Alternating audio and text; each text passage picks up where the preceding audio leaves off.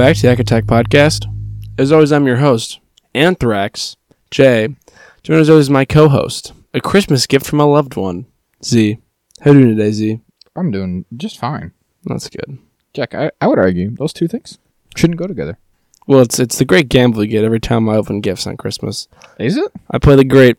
Is it, did my relative send me something nice, or did they send me a bunch of anthrax? You you got to do that often, do you? Hey, never can be too careful. Hmm. Well. Everyone's after my great vast wealth. No, is that it? Mm-hmm. Or they want to be nice and send me Christmas gifts. It's real Who could hard. know, huh? It's almost impossible. I understand. Yeah. And also, I have a bunch of anthrax. I'm just trying to give it away. Just. So I'm just chock full of anthrax. Don't say that. Why would you say that? I don't know. I I don't have an answer for you. I I gotta be honest. I, It's the next level. I didn't think I get that much pushback. No, but just on the podcast, you just say in so many words, I have a lot of anthrax. That's I mean that's pretty crazy. I didn't mean it. Oh goodness, what a great start! All right, I do not have any anthrax.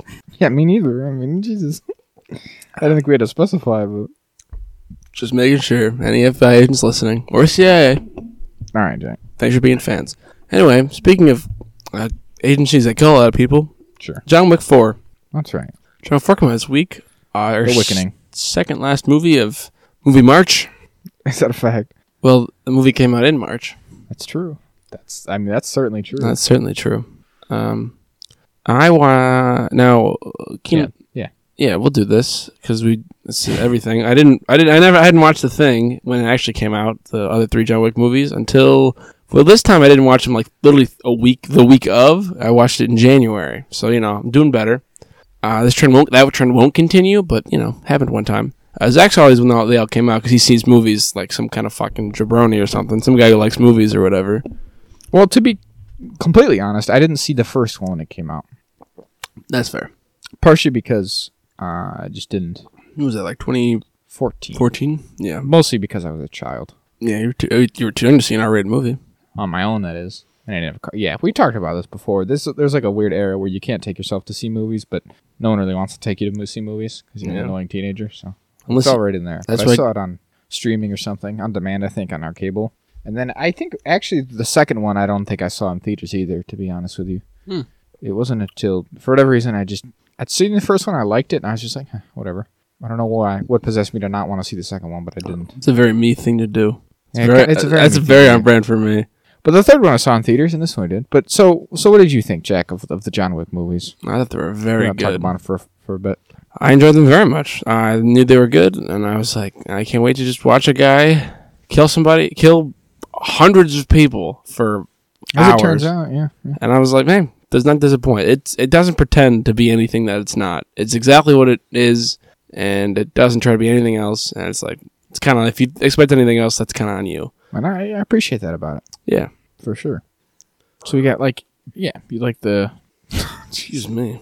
My like any apologies. specifics here? Uh, yeah, I liked um, I like how they keep getting longer. Sure, That's good. I like there's more to it. I obviously I think they get like quality wise they get better every movie. The first Think movie, so. Really? in terms of like the cameras they're using Oh, I- I and can the see that, sets yeah, they're yeah. making, because the first one like Production wise, yeah. the production of the first one, I mean I don't know a lot about production, but it's not very good. no, like I it- don't. I don't think it is. Yeah. Um, but like yeah, and I think they at least attempt to make like things unique every movie. Like they try to do different kind of fight scenes in different locations and different vehicles or combinations of vehicles and weapons. Obviously, by like this fourth one, they kind of become similar to three, but even then, they still find ways to like use different weapons. Like I said, um, so I appreciate that about them. Um, I like that each movie is a race to see how many the least amount of lines Keanu Reeves can say to still be a character. That's good. Um, I like all the other like kind of actors they bring in to be like, and this guy's part of the world. I think that's fun. Like, um, No, I totally agree with all that. what the fuck's his name from Westworld? I couldn't remember his name the whole time I was watching the movie. In the new one, In the new or- one. Oh, yeah, I always forget. I'll bring it up. Perfect. But yeah, I like them all. Um, Halle Berry, I like. She's in the yeah, third she was one. really good in that one. Uh, Laurence Fishburne. He's not really a cameo. Laurence Fishburne's in three and four. He's good. Two. Well, he starts at And two, right? Having two. Uh, the world's cool. Like the hotel. Like all the assassins. sometimes it kind of falls apart a little bit. Gets a little too much. That's that's kind of the one thing I would say about the these movies is that the the whole w- world of the assassin stuff it gets increasingly convoluted to a point where it's kind of tripping over itself at times, and I think maybe kind of kind of crisscrosses and potentially contradicts itself at, at points where you're just like, what? But what does any of this really mean? Like, how does how does this actually work? Um, but yeah, overall, I think it does fine. yeah, I you just kind of not think about it too much. Yeah, that's that's really what it comes down to, which is never never like a stellar thing to hear, I suppose. Yeah, but that's how it is with like secret societies like this, where like there's society and there's like, but there's another one underneath it all that runs perfectly and nobody knows unless you're in the know. Right. And- well, and I guess the, the fundamental difference is that because they have such an established thing here with, with this criminal underworld that has all these rules and these these set sort of things, that it basically just everything does actually go smoother, right? I think Mhm. is the idea is that because all the criminals kind of handle themselves, they actually are just kind of separate away from the rest of the world, and so as we see throughout these movies, they don't get intervention seemingly from like the authorities and stuff fr- from normal law enforcement. Um, and I guess the trade off with that is that they probably largely try to keep, you know, average people out of their business whenever they can too. So Yeah. it's kind of a They don't bring anybody in. yeah trade off there.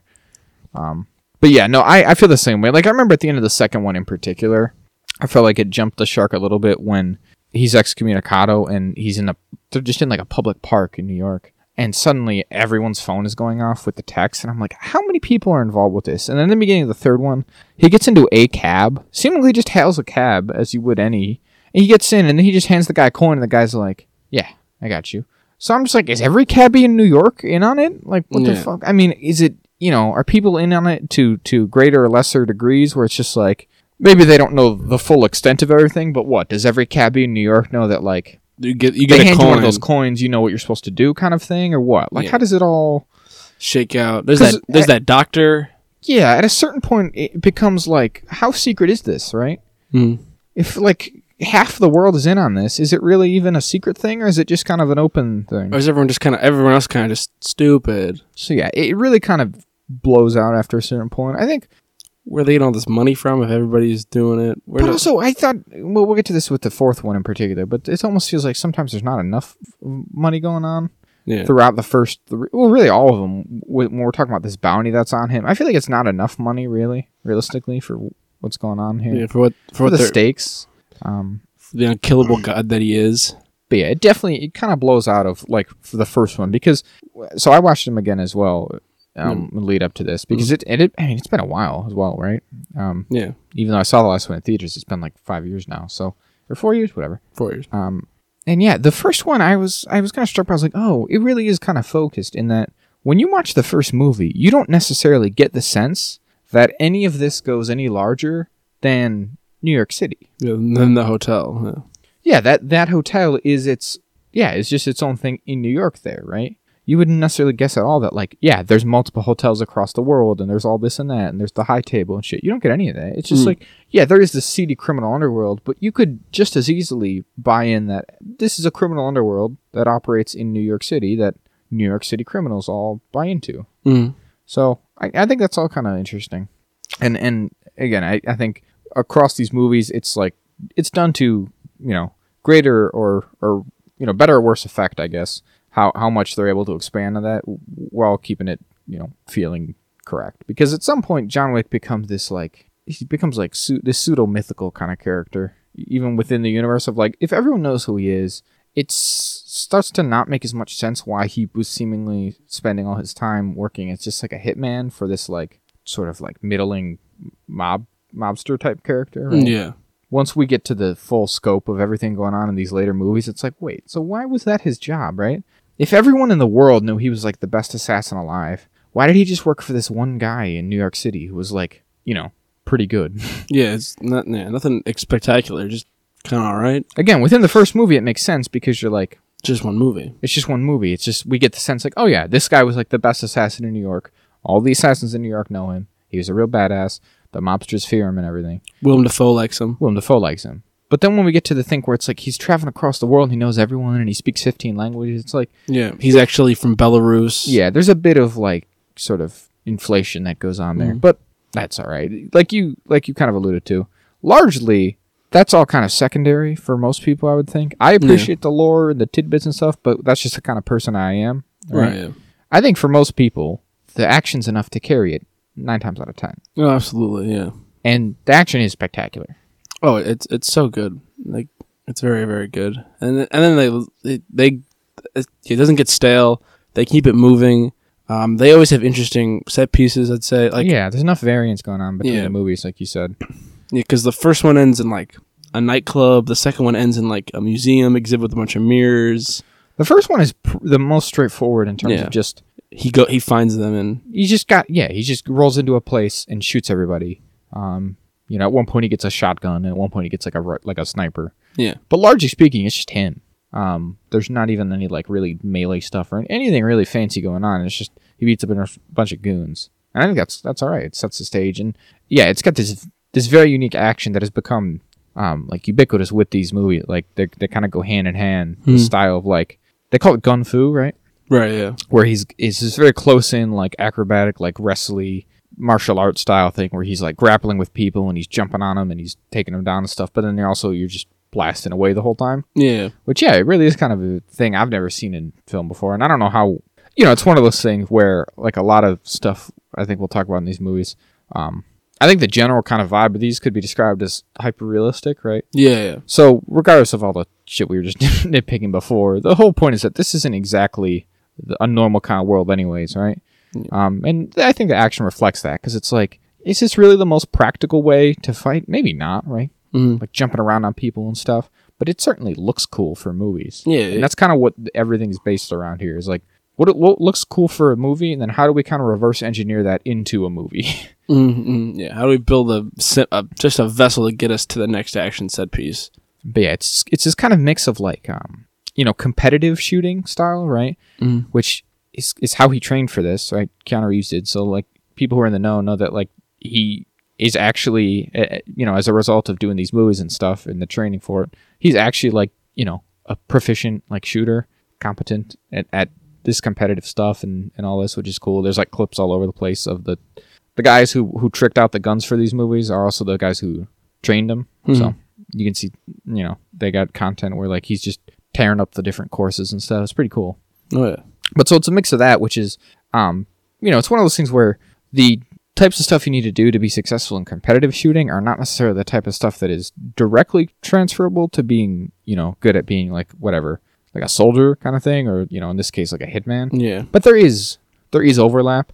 Um, and again the movies obviously because they get to decide how the movies look they set up all the fights and stuff in a way where it's like you can show off that style of thing right? Mhm. it's not like obviously no one in these movies is hiding behind cover and you know taking well placed you know shots from from distance. Everyone's just running up on each other and he gets to show off all the cool like flippy fast reloads where he's just got 15 mags on his belt and stuff. It's, Yeah. again it's very like competition shooting if you've ever seen stuff like that. So uh, and they were uh, a thing eventually i think in the second movie they get like kevlar suits so they're like we're like Yeah, power armor like invincible to That's the bullets. thing, yeah, he just It holds up really. With each passing movie, the the bulletproof suits get more and more like ridiculous in terms of what they are. Because eh, yeah, like you said, it, it it's easy to even just be like, oh, you're not gonna die if you get shot. It's literally like power armor. I think in this fourth one, they're like the bullets ping off and it they literally put sparks in. Do you notice that? Maybe i I'm don't think I, I crazy. don't know I feel like I literally saw several often where where because a lot of people have them in this movie where the bullets are like pinging off them and you see sparks. I'm That's- like that's insane. yeah, that's a bit I could maybe. I'm imagining that, but that, that's, I feel like I saw that. Yeah. But yeah, once he gets that, he's like he really is next level. He's unkillable. oh absolutely you cannot is- be stopped yeah, a little silly. Again, they they rely on those more and more as the movies go on. Because in the f- in the second one, when they first introduce it, he's like, "This will stop bullets. It'll still really hurt though, right?" mm, yeah which suggests to me that like you shouldn't be hit with them very much. That like you know a, a, a few well done shots from it is still gonna pretty much take you out hmm like sooner or later, right? right Like you can't just tank infinite numbers of these. Um, but I guess you kind of can. I don't know. it's like even with actual um like like body armor, like the stuff cops wear, right? yeah Th- those kind of vests, which are like soft armor, they're not they don't have plates in them. those will fuck you up if you actually if you actually get shot. You'll live, but it's like you're all bruised and, and Yeah. black and blue and shit. Your ribs could John Wick break. would be a just a. I mean, in addition to all the other shit he goes through in this movie, he'd just be a mottled mess of just goop, purple Yeah. by the end of this movie. goopy insides. I mean, there, I mean, I think it's the second. Yeah, it is the second one where he goes to the doctor. Doctor's like, "This will be good. Here's some medicine. Your stitches are gonna reopen and it's gonna hurt. So here's something to just numb you till you're done." Yeah, this is part of the thing is that the first three movies are meant to take place within a couple weeks, if that. yeah, couple. Yeah, within a week maybe at the very so least. by the time we're at the end of the third movie, he shouldn't realistically have had a chance to heal from Any wound. any of the injuries he sustained even back in the first one, right? Mm. Which by the end of the third movie is like I don't know a few gunshot wounds and shit, like Oh, absolutely. stabbings and stuff. So Stabbings, dog attack, anything. whatever, Getting blown up, falling Yeah. on. hit hit by a couple cars, I think. So Yeah. that's all right. um, you you got it. The supporting characters. We got um, Ian McShane, who's Winston, and all these. Um, Listen, he's the manager of Yeah, the, the- concierge. Continental. Continental concierge. Um, Lance Reddick is Conci- Charon, who's the concierge there.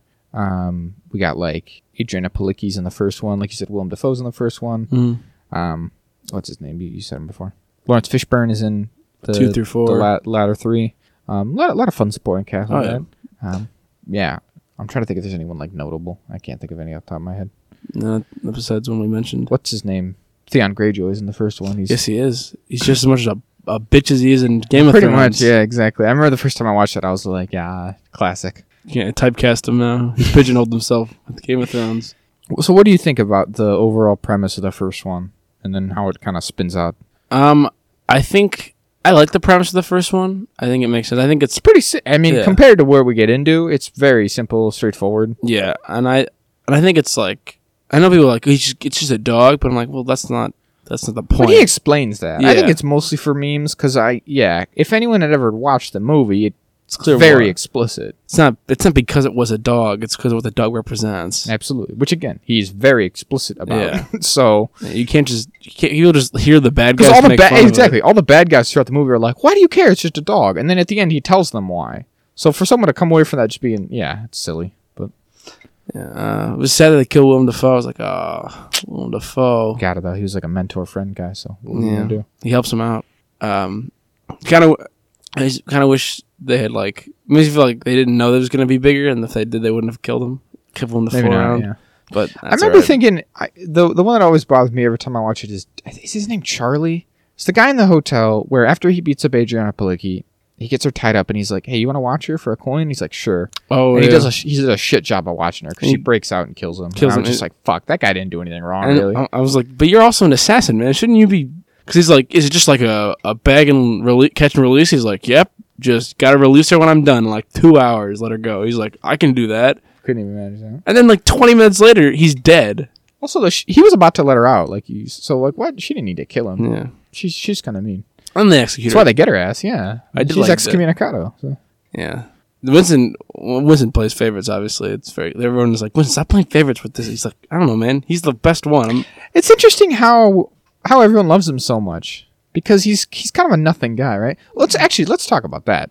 What what do you think of Keanu in these movies? But We talked about the physicality, right? Mm. The obviously in terms of that, he's unmatched, right?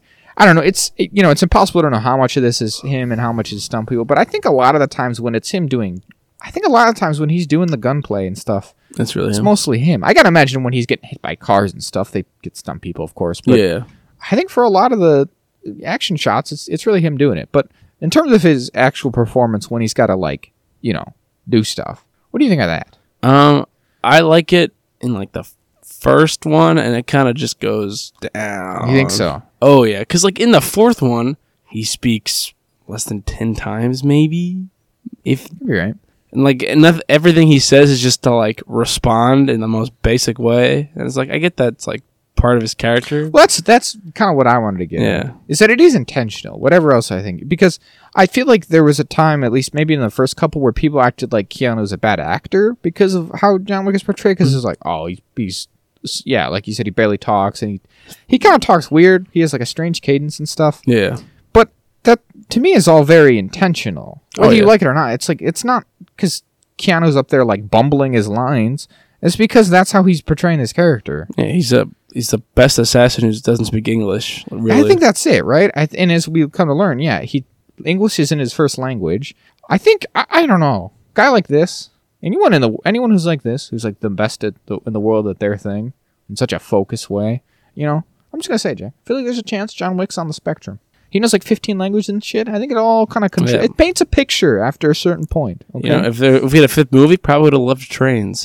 he might have. Yeah, he's kind of a simple dude. Like, yeah, he doesn't talk much. He doesn't seem to understand like uh lots of cues really. No. He's just kind of like whatever. He doesn't laugh at anyone's jokes ever. no, he just kind of stares at him. He just kind of stares He at just Winston. stares blankly at people a lot. yeah, So I don't know if that's intentional or what, but so yeah, I, I think that whatever else you want to say about it, that is all yeah, it's on purpose. It's not Yeah. because Keanu's bad. it's like, oh, I can't do acting. I'll just kind of mumble my way through this. No, I think it's intentional. I think it's like again with his cadence and stuff. There's a lot of things he says. He just says it weird, and you're like, why did you why did you say it like that? And it's because clearly he did it on purpose. I mean, on some level, even that's interesting and like I'm, I'm that you know that takes some amount of skill is to consistently do that. Yeah, uh, yeah, I did. I did like. I did, I, did still liked like I. I get it. I didn't mind it too too much because sometimes he like because sometimes he says like longer sentences. It's just when he's like, yeah. I'm like, He says yeah a lot. yeah. I'm like, you could have given him a little, like he could say a couple more words. Nah, I couldn't think you? it's good. Man, a few words, Jack. He's a man of action. That's true. He's a man. He's yeah, they speak louder with the words, you know. And his, and his copious guns, guns, lots Yeah, of guns. Yeah, gun- lots of guns. How'd you like that? That's pretty good. Right? no, I always love that. You love a little good, good guns, lots of guns. Um, lots of Latin in these movies. I do love their Latin. I liked in the first movie. I think my favorite part of the first movie. I don't know. I'm jumping to this, but it, I seem to remember so particular when he's gonna go to the nightclub to kill Theo Greyjoy, Theon Greyjoy, Mhm. and he like gets the bouncer, and he's like, "Hey, Ted," I don't remember what his name was, and he's like, "Hey, Mister Wick, you doing business?" He's like, "Yep." He's like, "All right, I'll leave." He's like, "You listen, wait." He's like, "Yeah, I did." He's like, "All right, why don't you take the night off?" he's like, nah, He's like, "Thank you, man." "Thanks, Mister Wick," and he's like, "Nah, good day to you." no, I like that too. Um, clearly he's, I don't know, he's got some some kind of principles. Mm. He's not just gonna kill anyone, literally anyone and everyone, just cause. Yeah, So he's got people where he's like, "Well, I don't care to kill you, like I know you do, so I'm not gonna." Yeah, that guy Um, wasn't there in his house to get him. He's like, "You know, you're just doing your job, man. I'll let you go, but don't stop me." Yeah, and we never see him like He doesn't kill innocent people. Yeah, so I think he's got some amount of principles, as and it comes up later as well. I like his interaction with the cop in the first one and in the second one too.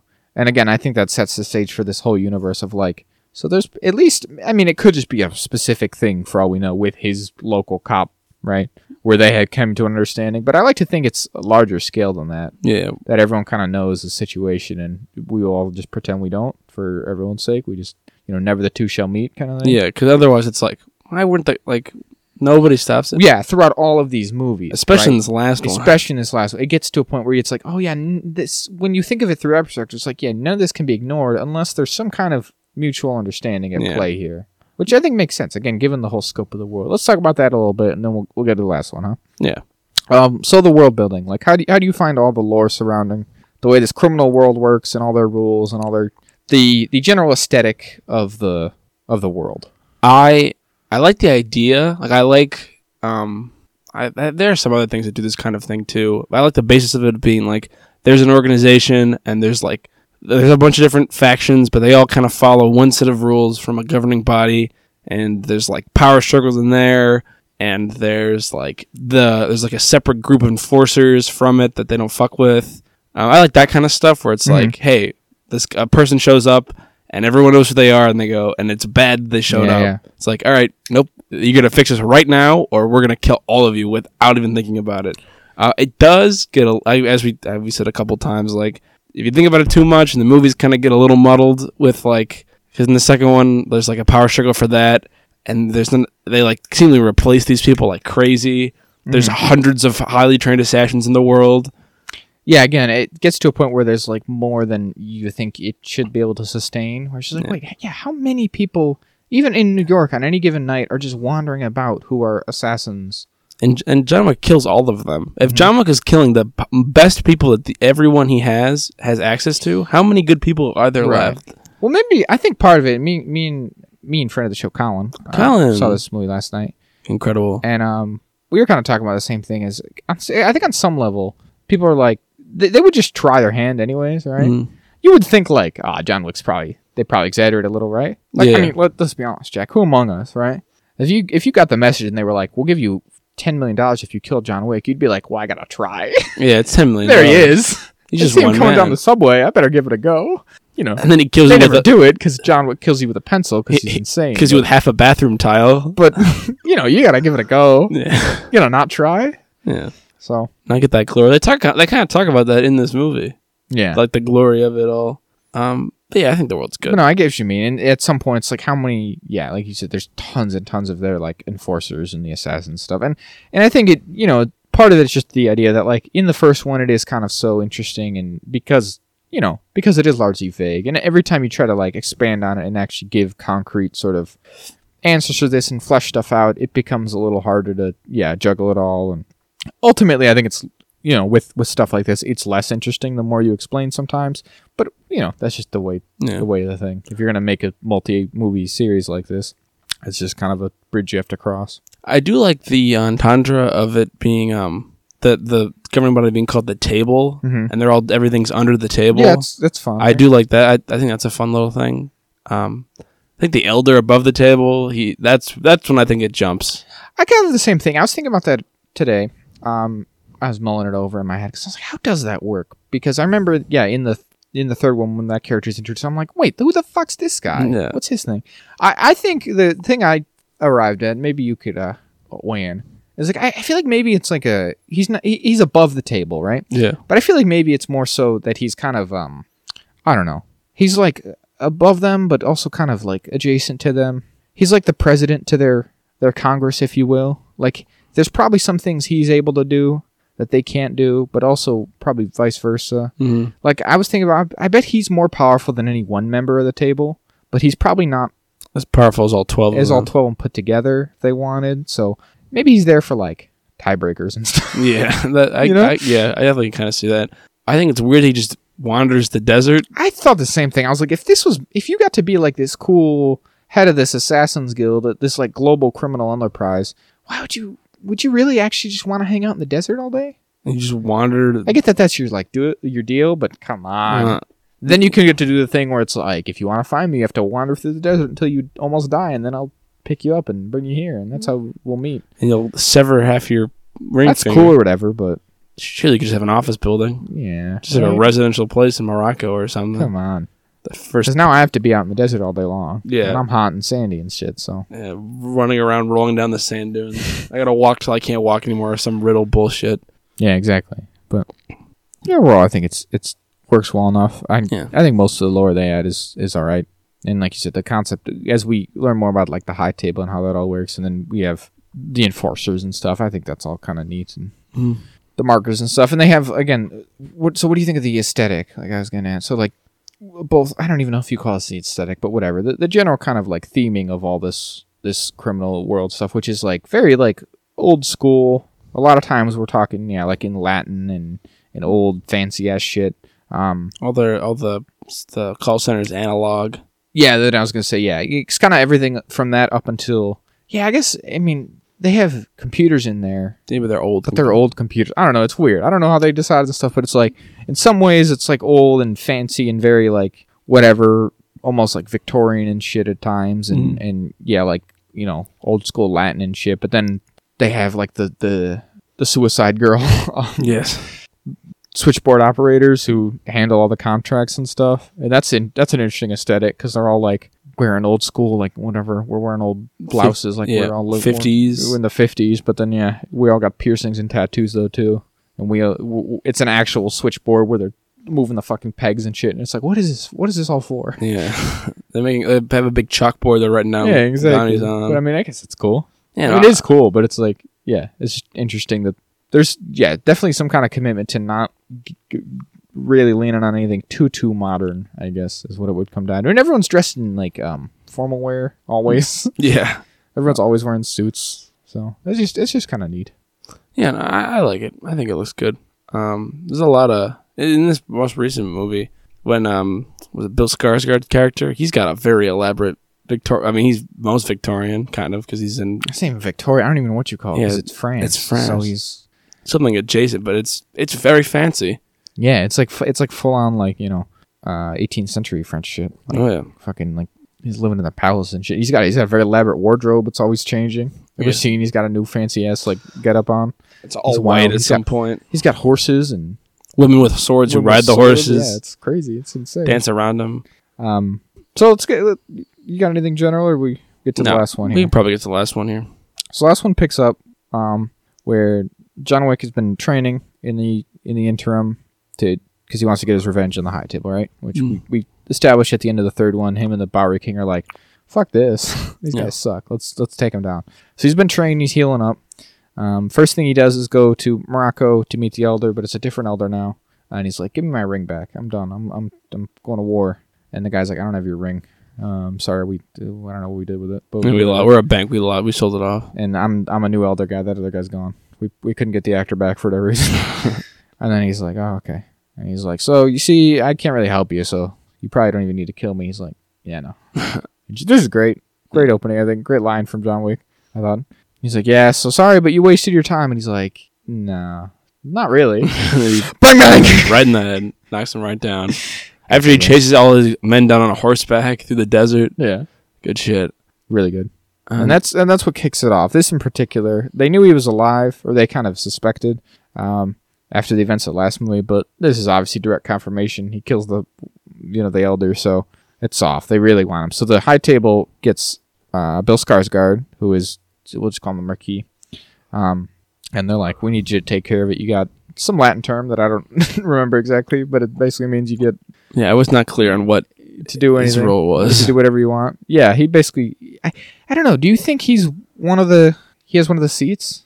I he I was maybe I truly was not clear on like where he fit because I was like, did they say he had a seat? Is the marquis a position that he holds that other people can also hold?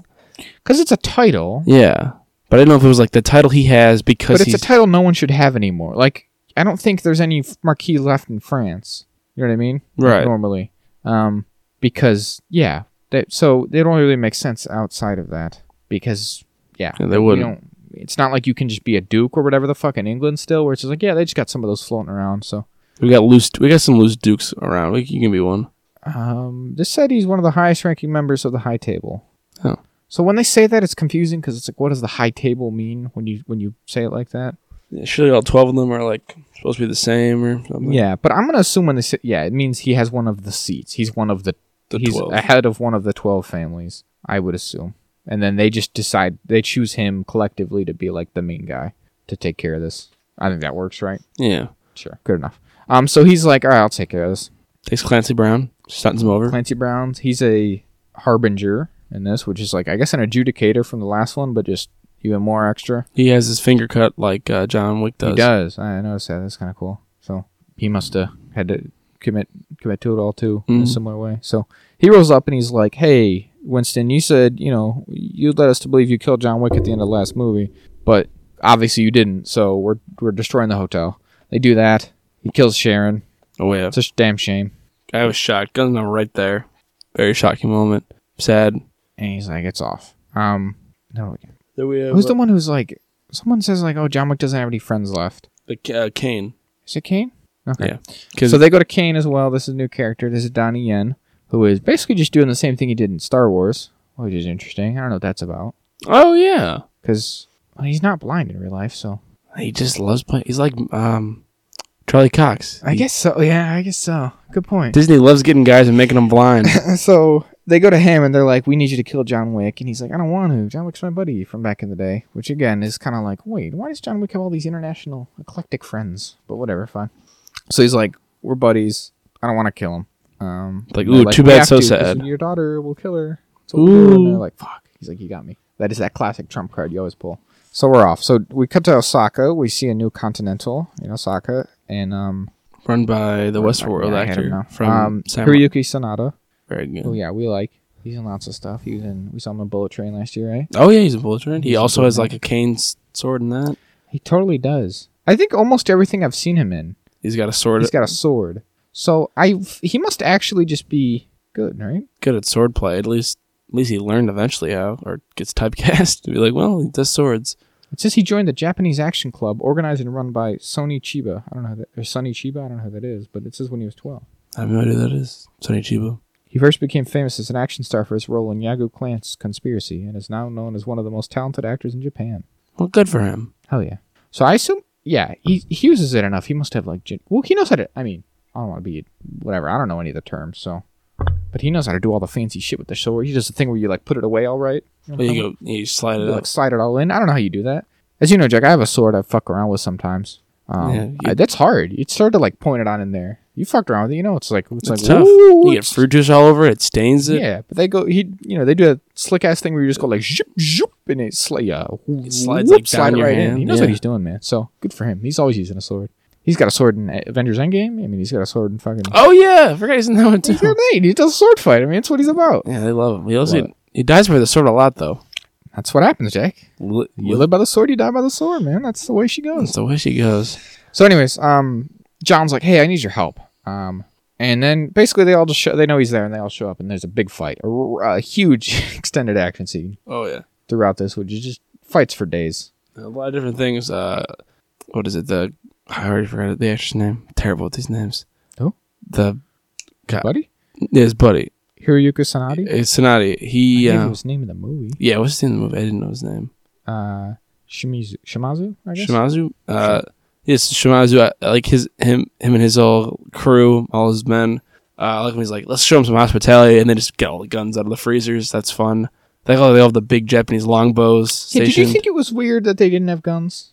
I Oh. feel like they all should have just had guns, to be honest. Especially like we established, because at first I was like, okay, it's Japan. I, guns are kind of different there. Maybe that's why they don't have guns, right? Because they're Mhm. harder to get and they're they're even more legal and stuff, kind of thing. So, Yeah.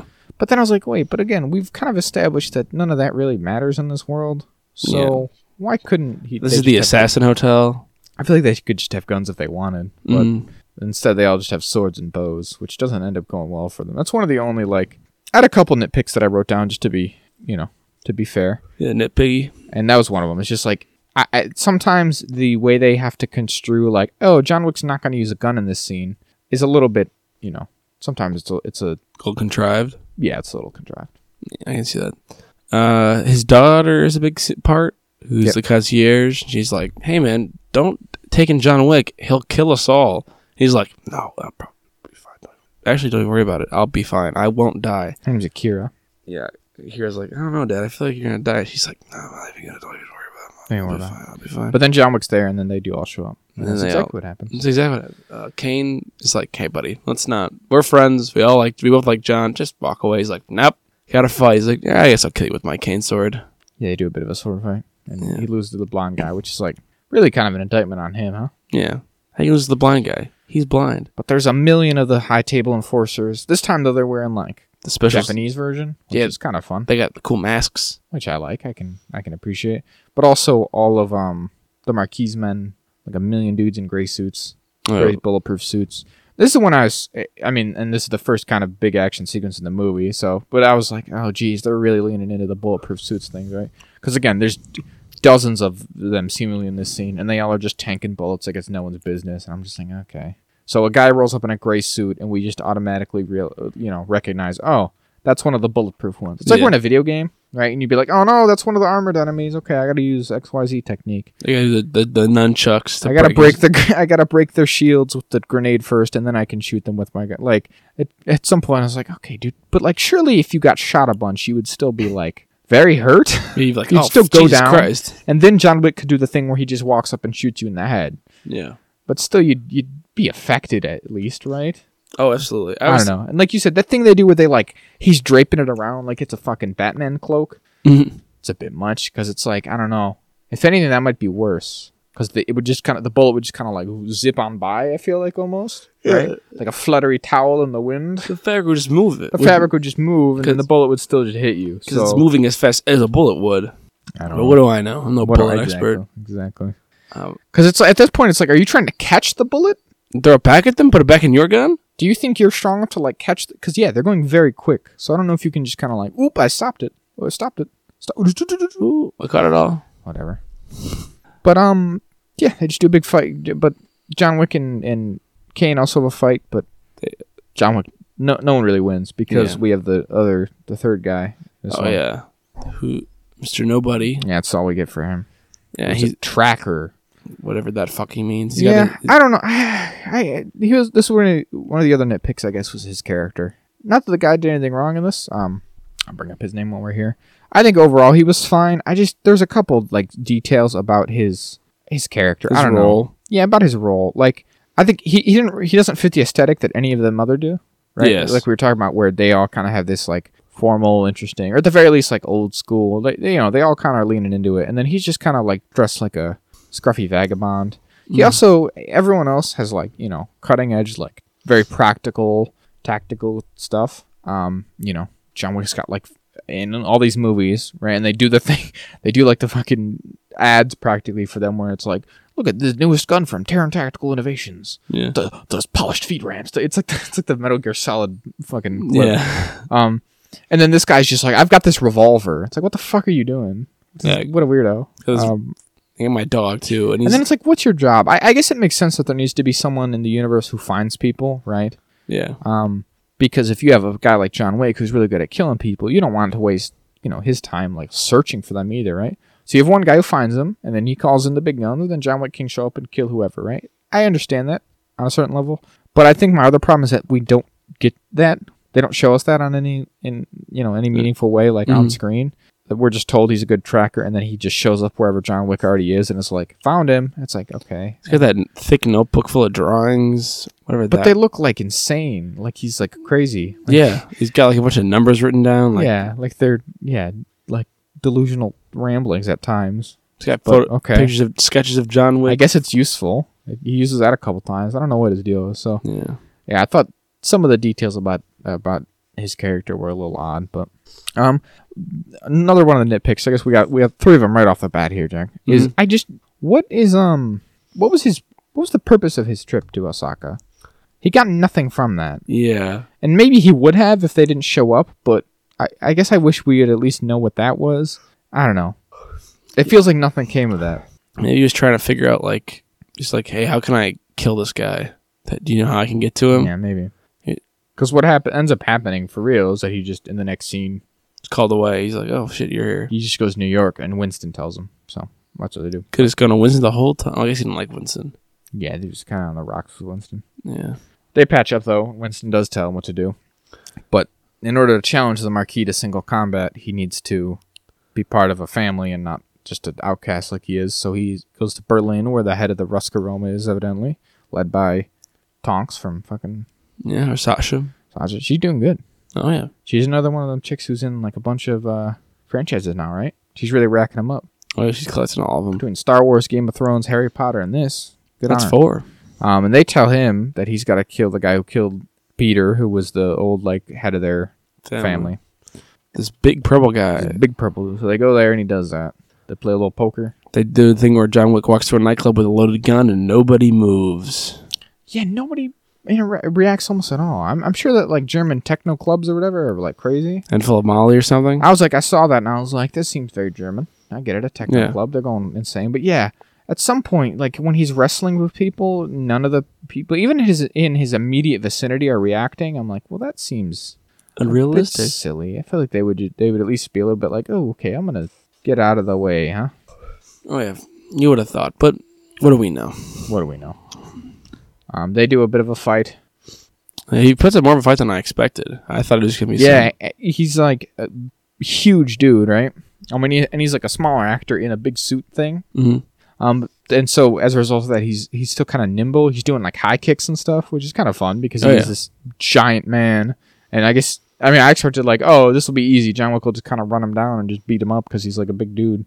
But now he's like nimble and fighting back. It's cool. One. I feel like it's one of the you know in these movies you don't get a lot of these where it's like a pseudo I don't know almost like a boss fight. Where it's like a big Yeah, big Hulk. actual guy. like difficult guy for him to fight. Whereas most most of the time it's just sheer number thing, uh, sheer numbers thing where Mm. it's just the you know volume of dudes he has to take on. So thought that was Yeah. cool. But he does that and he gets his challenge. It's one of the two times in the movie where he does a, br- a back shattering injury and walks. He's fine. He's all right. Yeah. Um. He, he takes his steel and tooth. It's like, uh, let me back in with. Let me get the crest again, and they burn something in their arms. It's weird because it's like, did he have to do that the first time? Did she have to do, did she have to do that every time? Did you have to do that every time someone joins? What's that about? Did he join her family in particular? Is that why they did it? What's I don't I I didn't really get that. I thought Yeah. the same thing because I'm like, yeah. Do they? Uh, does he have a burn on his other arm that I didn't notice? I don't know.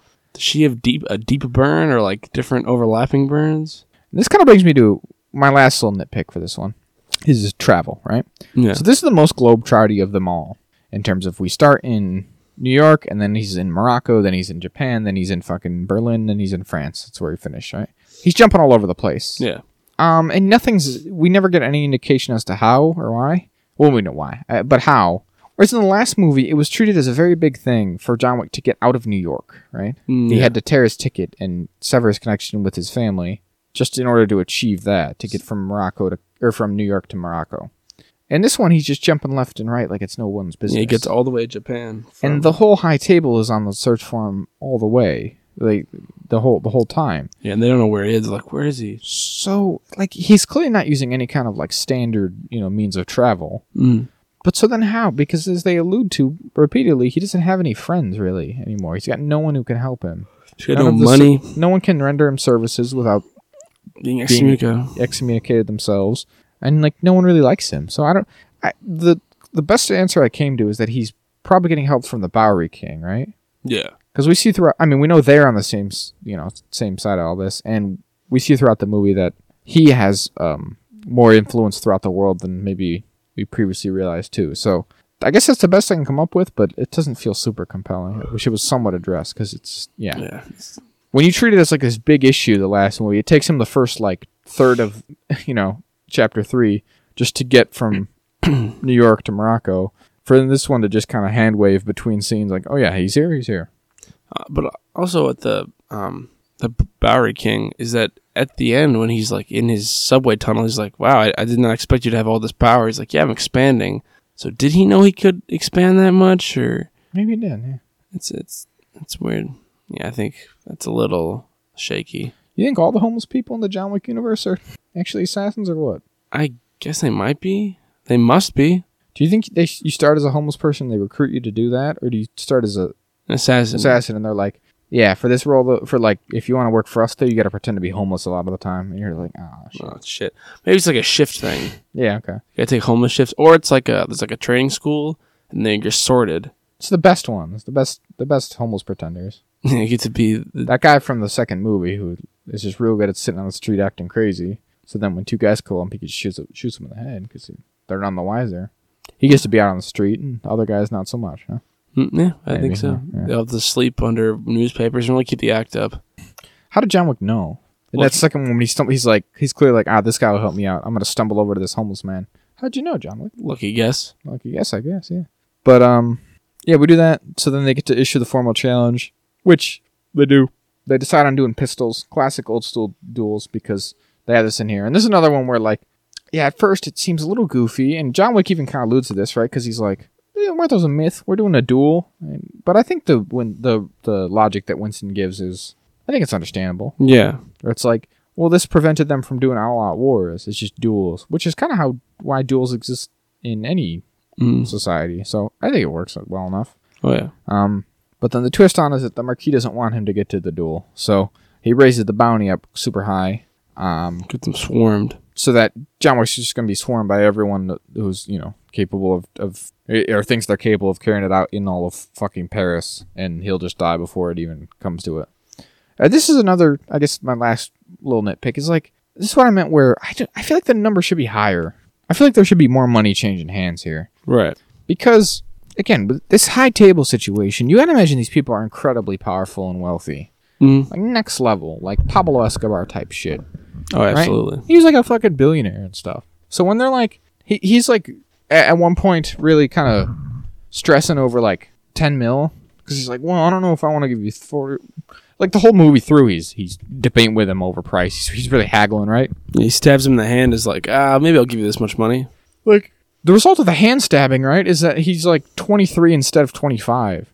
Feels like not that much to worry about. That's how I, you know, I feel. But You probably could give him a hundred million dollars. that's that's what I was thinking. I was like, it feels like it. Honestly, by this movie, it would not. I don't think it would have been out of place if they were just like, yeah, hundred million dollars. I mean, just think of it from the perspective of like how much damage he's caused. They had to, they destroyed two of their hotels. How many people did he kill? Like of their high table enforcers, those guys have to be expensive to equip and train. Absolutely. They're all dead now. That's like, I mean, in some ways, Jack, priceless. Okay, Human good, life. loyal employees. How are you going to replace that? but, But uh, uh, also, very real number. You know, the numbers game here. very real dollar amount attached to that. Also high. Oh yeah, ew. nearly limitless. when you're killing like tons of those dudes, and it's like, oh man, we got to train up these, you know, these guys all up from scratch again. That's that's a lot of time wasted. They gotta find, they gotta steal those war orphans and train them up to be killers or something. That's the thing. They have to pluck these little orphans off the street and then make them into godless killers. That takes forever. It takes forever. It would have been so much cheaper. It honestly would have been easier to just let John Wick go, really. But whatever. They're- Hindsight's twenty twenty, I yeah, guess. their pride and all that. Uh, what do you think of the? I want to talk about Marquis for a second. His accent, his French accent. Well, he's not French, is he, Bill Skarsgård? No, Scandinavian boy, classically. So I don't know. At times, um, unintelligible, but I suppose that was the idea. Um, but yeah, there's definitely and there's definitely times where it had that effect where he said something and then it take me a minute to sort of within my own brain, like piece together. yeah, in- interpret what he was saying to be like, ah, yes, I see. Uh, the person I went to this movie with, uh, at first they remarked to me that there was the worst French accent they had ever heard in a movie. So much so that, Wow. like, at one point, or at least one of them, that they were like, "Is he supposed to be German?" But they're like, "But no, his name is the Marquis, so he's not German, clearly. So what? What accent is he doing?" He's French. Yeah. So they That's a they were that's not a big fan. call. I feel like I've some I've heard some real doozies. This one does not enter that for me. It felt relatively authentic. I mean, it's too much, I guess, Mhm. but that's not a bad accent. It's just like a over the top. Goofy I guess one. I don't know. I don't know. I gotta imagine maybe this is just me being an idiot, but because he is European, does that not like does he not have a better handle on it than we would? He probably would. Probably encounters it more than we would. But then I guess that doesn't mean a whole ton. I don't know. Didn't stand out to me. I was like, I, he's French, I guess. He's got an evil French accent. So It is quite evil. yeah, that's the thing. It's hard to understand when they're evil. Yeah. Uh, let's right at the end of this movie when they're all those guys are rushing him, he gets um, some dragon fire ammo, Very cool. and they do a cool over the head, um, like very video gamey. very video game. almost. Um, I was thinking about it. And This is almost in the direct opposite of what we were talking about with Last of Us, because obviously we talked about a couple times The Last of Us how there's less like Joel doesn't kill 15, 20 people because that's that seems ridiculous for a real show to have. A video game you can because they're like bodies Yeah. essentially. But in John Wick, they're like, no, it's just a video game where he Pretty can much, just mows down hundreds of people. Um, It is upsetting at times though. There is something more visceral about it than just in in video games. Like there's some some deaths in particular. I'm not gonna be able to like call upon rattle them off now, Mhm. but there's definitely some ones in the in the first few movies where it's just like, oh, that's a bit unsettling even for me. Like I didn't care for that. Yeah, There's a few, quite a few times throughout these movies where he executes people on the ground, and that's always kind of upsetting because it's like that guy's out of the fight. He's not going to come back anyways. yeah. Right. He might. He might have just died in his own anyway. So when you like when you like walk back over there and double tap him in the head, it's like, oh, geez, that's just insult to injury. Yeah, or they like kind of? There's the one where he's against the drum and he's like trying to stab him, and the guy's like, he's like kind of like trying to get him to stop and kind of crying out. It's like, ooh, bit visceral. One in one of these where he's like he's like smashing somebody against something like repeatedly. Oh, uh, is it the first one in the bathroom? Maybe I don't know. There's like one thing where he's like smashing someone onto a spike over and over again, and it's like, oh my goodness. Yeah. So. Gotta keep it unique. Yeah, oh, yeah. Uh, so they, we have our duel between Kane because they're like, because Bill Skarsgård's like, I got your fucking daughter. You're gonna kill John Wick. Before they do that though, he helps him get there because John Wick finds the longest staircase in human history. longest outdoor staircase in Paris, I guess. All of France, maybe the world. and he's climbing up it, and he's doing the classic. He's like fighting his way all the way up it, and you know, taking down dudes along the way. And then he gets to the top, and he gets the real big boss. He chucks him all the way down the fucking. Stairs. Yeah, it stairs. was uh, comical. It really. I was just. It was exactly the word I was going to use. It, it really bordered on comical how long he fell down those stairs, Yeah. and it's another thing where I'm just like, well, he's dead now. He's just dead, or he's he's completely incapacitated. How do you live through that? yeah, he just kept rolling down the stairs and then and then he and then at one point he almost comes to a stop keeps but then he just keeps going "Whoa, whoa, whoa." After fighting hundreds of men, Mhm. Getting hit by cars, getting in multiple car accidents. That scene when they're around the in Berlin when they're in that circle that's was- paris of Paris. I'm sorry, I said Berlin. Um, big big archway. Um, The Arc de Triomphe. yeah. Uh, when they're like killing people in that roundabout, wherever the fuck, and the car's still They just keep coming, They- and there's there's multiple accidents, and it's like I feel like everyone would have come to a stop by now. I Yeah. thought the same thing, and there's just there's still cars just zipping by to conveniently take out bad guys. yeah. They wouldn't like avoid them or turn around. then again, I don't know how that works. There's a couple of points where I'm like, do they even have lines on the ground there, or is that just is it just a free for all? Yeah. Is it just a free for all speeding around the Arc de Triomphe? I don't know. It's like the um, what's it called? What's that highway in Germany? The Autobahn. Autobahn. It's like that. Very good. Go, as fast as you want in that little circle. Uh, but then Kane shows up and is like, "Well, I gotta help you get to the top there, John, because if you don't get there, then Can't have the if. I can't get if we can't get up there so I can kill you, then they'll probably kill my daughter out of principle because they're assholes. So uh, I gotta save you so I can kill you." And they do, and they fight their way up there, and the uh, tracker guy, his dog bites the main henchman's balls. like oh, Pretty good. A lot of ball based stuff in this movie, I must yeah, say. a lot of ball play, and ball torture. Literally, yeah, yeah, I guess so. Um, and they get there and they do their duel. It's all very fancy. Clancy Brown's there. He's doing it. Oh yeah, He's he's harbinging it, I suppose. Although he really is he is adjudicating it. He, he's not an adjudicator in this. That's fine. That's whatever. yeah. They do this. They do a classic duel. They have like old hunting pistols, and they're uh, they start at thirty paces, and we we keep getting closer, and they're winging each other every time, right? And then uh, when they they close in on ten, John goes down. It's looking bad, Mm. looking like he might lose. Marquis comes over to gloat on him, and Winston's like, "Ah, he didn't shoot his b- bullet the last time," and he pops him in the head. Very good. Did not see that coming? Oh, you didn't? I did not. Oh. I did. I, when he went down, I was like, did he shoot though? Because I was like, I feel like he wouldn't have missed. Did he shoot? I feel like he didn't shoot. I think that's the twist here. And then yeah, when he takes his sweet ass time rolling over, be like, ha ha ha ha ha. I'm like, ah, well, he still got the he still got the bullet. He did. He got his ass. And then Clancy Brown's like, hmm, away she goes. yeah, that's how she oh, is. it's all in the up and up here. That guy was a real dick. So Uh, he's like, "All right, Kane, you're set. You're you're square with us, big cat. see ya. Uh, see ya. you Have too, John Wick. Peace out. and you get your hotel back. Good day to you all. Good day. It's um, it's been a pleasure. I'll go home. I'm tired of being in Paris. This sucks. Time to go adjudicate somebody else. That's right. And then, um, well, in case you didn't get all the spoilers all the way through now, um, well, John Wick dies. died. He He pulls- doesn't make it. He pulls a James Bond. Yeah, he really, uh, yeah, he bleeds out. He take he takes one out. He's like, all right, well, fat enough. Succumbs to his hundreds of injuries. So what do we what do we think about this as a culmination to it all? Does this feel satisfying as the end for John Wick? I think so. I think so too, because I think you know at the end of the f- third movie, there is kind of this excitement. I'm like, he's gonna bring it all down. He's gonna tear the whole thing down, right? That's Right. cool.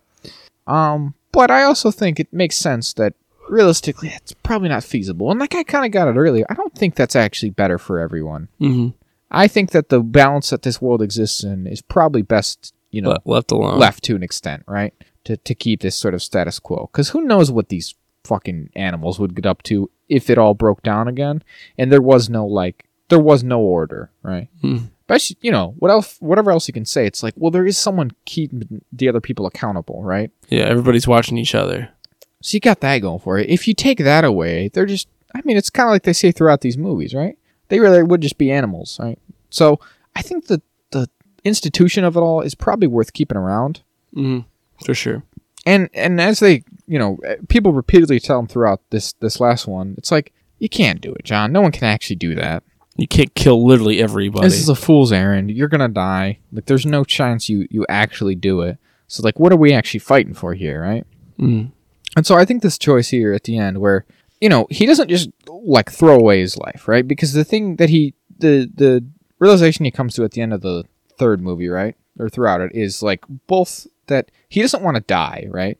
Because he could. And and you know the you know you could almost sort of ask the question of like why doesn't john why doesn't john wick just succumb to like despair you know in the first movie before before the events even really kick off? Is like his wife's died right he Yeah. clearly cared about her very much. What does he have to live for anymore right? And the you know when he finally puts it in the words in the third one it's like he's he's living for her memory right? Yeah. because if he dies then there's no one to remember her. And that's important to him. And then he also decides that he doesn't want to live the rest of his life as a killer working for the high table because that's not the Or- memory she would have wanted of him either. So Yeah. he's got to find the balance of somehow right? Like he wants to keep going. He doesn't want to just die for no reason but he doesn't also want to live his life vainly either and just like yeah, be a shithead again for the rest of his life. Right. So I think this strikes a pretty good balance where it's like, I can't actually take it all down. So when he goes out in this one, he goes out on his terms, right? Yeah. At his, his from his friend. He doesn't kill anyone he doesn't want to. He kills the guy he does want to, right? He's not wor- he's not doing it for anyone else but himself. And yeah, he gets to save, you know, he helps his friend. He helps Kane here and make sure that he doesn't go down and his daughter's safe. And he helps Winston get his hotel back. And well, ultimately he he gets his piece too. And I Yeah. think that's kind of I think that's fine. Yeah. I think there's a difference between this and like yeah, if he had just given up at any point or like whatever killed himself or something, it's not the same. Like he did live, you know, for his wife for as long as he needed to, and then, but you know, kind of when the opportunity arose, it's like all right, I think I've had enough. Ready to Yeah. punch a ticket. I, I've had quite enough of all this. And I think it, yeah, I think it makes sense. I Mm. mean, it's like we're, we're gonna do a fifth one. I guess going into this one, I really didn't know. I didn't know either. I remember I was thinking the whole movie. I was like, all right, so what's gonna happen? Are we doing a John Wick five? Yeah. Feels like a lot. it feels like a lot. And at, at that point, if we did a five, I'd be like, this is getting a little contrived because like, who else is he gonna have to kill? Because and like, again, they get to a point in this one where he, they're hyping him up a bit too much. Of like it's John Wick. He's a he's he's an idea. He's not even a man. He's like, and it's like okay, I get it. You Mhm. know this kind of thing. But like, does that really apply? Because what is the idea? What what is what do you mean by that? Because largely John Wick has all has just been a victim of circumstance. yeah, these past couple movies, right? You know, the first one you make some conscious so- decisions, but then two through th- four have all just been him being like dragged back in unwillingly and getting caught up in this whole shit that he didn't want to be a part of any longer. yeah, just because someone decided to fuck with him, they shouldn't have. He's like, all right, well, I I gave consequences to them, and now we're now we're square. Mm-hmm. Did- and now they're like, well, no, we we all want to do wrong. You everything you've done has because we're so interconnected has set something off. So now now you have to kill all these people for us or against us and all that. So you know, I how do we get there? Fuck. The killing everybody can't keep doing it. Victim circumstance.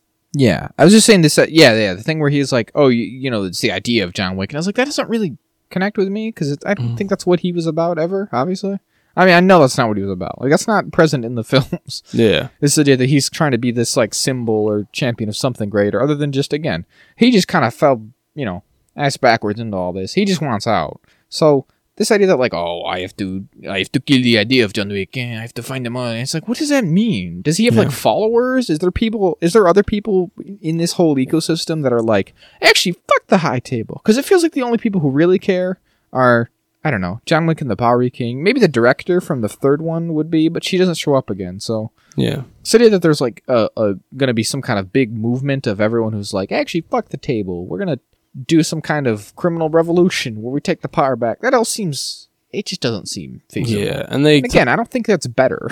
no, I don't know. And they and like that's how Winston gets the Marquis to agree to the duel. He's like, hey, if you're the man who kills John Wick, imagine what you could get with that. it's like again, I, I just at some point the I feel like the idea got a little outsized. Yeah, because it's like it's not. Yeah, it's not how it was represented in the first movie. Regardless if you can be like, well, mentally they didn't have the idea, but it's like I don't know. Still, Right, right. Exactly. That's that's the thing. Is like you you understand why, but it's like yeah.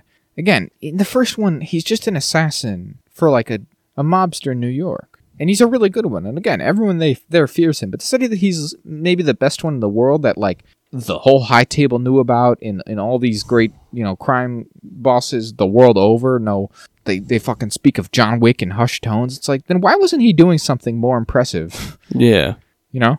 oh, absolutely. So I, I kind of feel that way at a certain point. So I think it's probably best that we did finish it here and didn't have a thing where it's like, yeah, John Wick kills the whole high table and becomes some kind of savior for for all criminal kind. Mhm. Like, no, that's fucking stupid. No, that's It's not ridiculous. I don't think that's anything. Um, so let's. Okay, overall, what do we think then? Uh, John Wick Four, Chapter Four, longest one by far. It was a, it was a big old movie again. We're doing lots of these, huh? This Yeah. this one also nearly came in at three hours.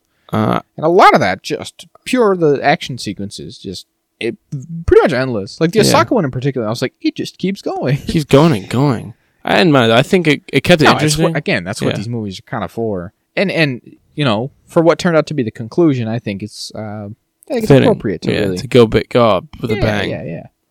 Um, I would say maybe one of my probably maybe my favorite of of the tetralogy. Tetralogy? Really, the whole tetralogy. I would say. It's, it's got The- But again, the, the first one has a certain charm to it, and Mhm. it's it does. There is something very novel about it. very novel about it, and and just being the first one, and just yeah, it does have a nice contained. So I mean, largely you could you know it could have stayed on its own, right? I think it's obviously written in such a way that there's you know obviously more to the world that they of course ran with, but you know especially and it's so cool that this franchise has spawned out of this because that movie was a success and people liked it, but it wasn't a big success, right? It um I was just I was just reading about it because I did look it up. It was like a twenty to thirty million dollar movie that grossed like less than a hundred at the box office. So Mm. it didn't break even by that much even. Yeah. Um and so, you know, the fact that it they committed to it and spawned this whole franchise out of it, it's very cool. But again, there is something quaint and, and nice about the about the more um like small scale of that story and I and I think it really does maybe work the best of them without all the stuff that they ended up adding. Um but yeah, this of of the of the sequels, I think there's there's a lot to like in this one.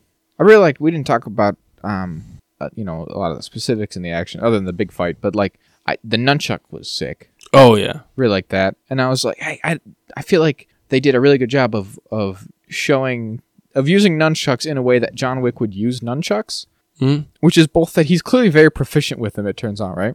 Yeah. He knows how to do do all the fucking like flippy Bruce Lee moves, but most of the time when he's using them, he's just wailing on people with them because but- that's what John Wick's about, right? It's just about getting it done. It's like that perfect mix where it's like he's very, very proficient, right? He's super quick and slick and smooth with everything he can do with all this shit.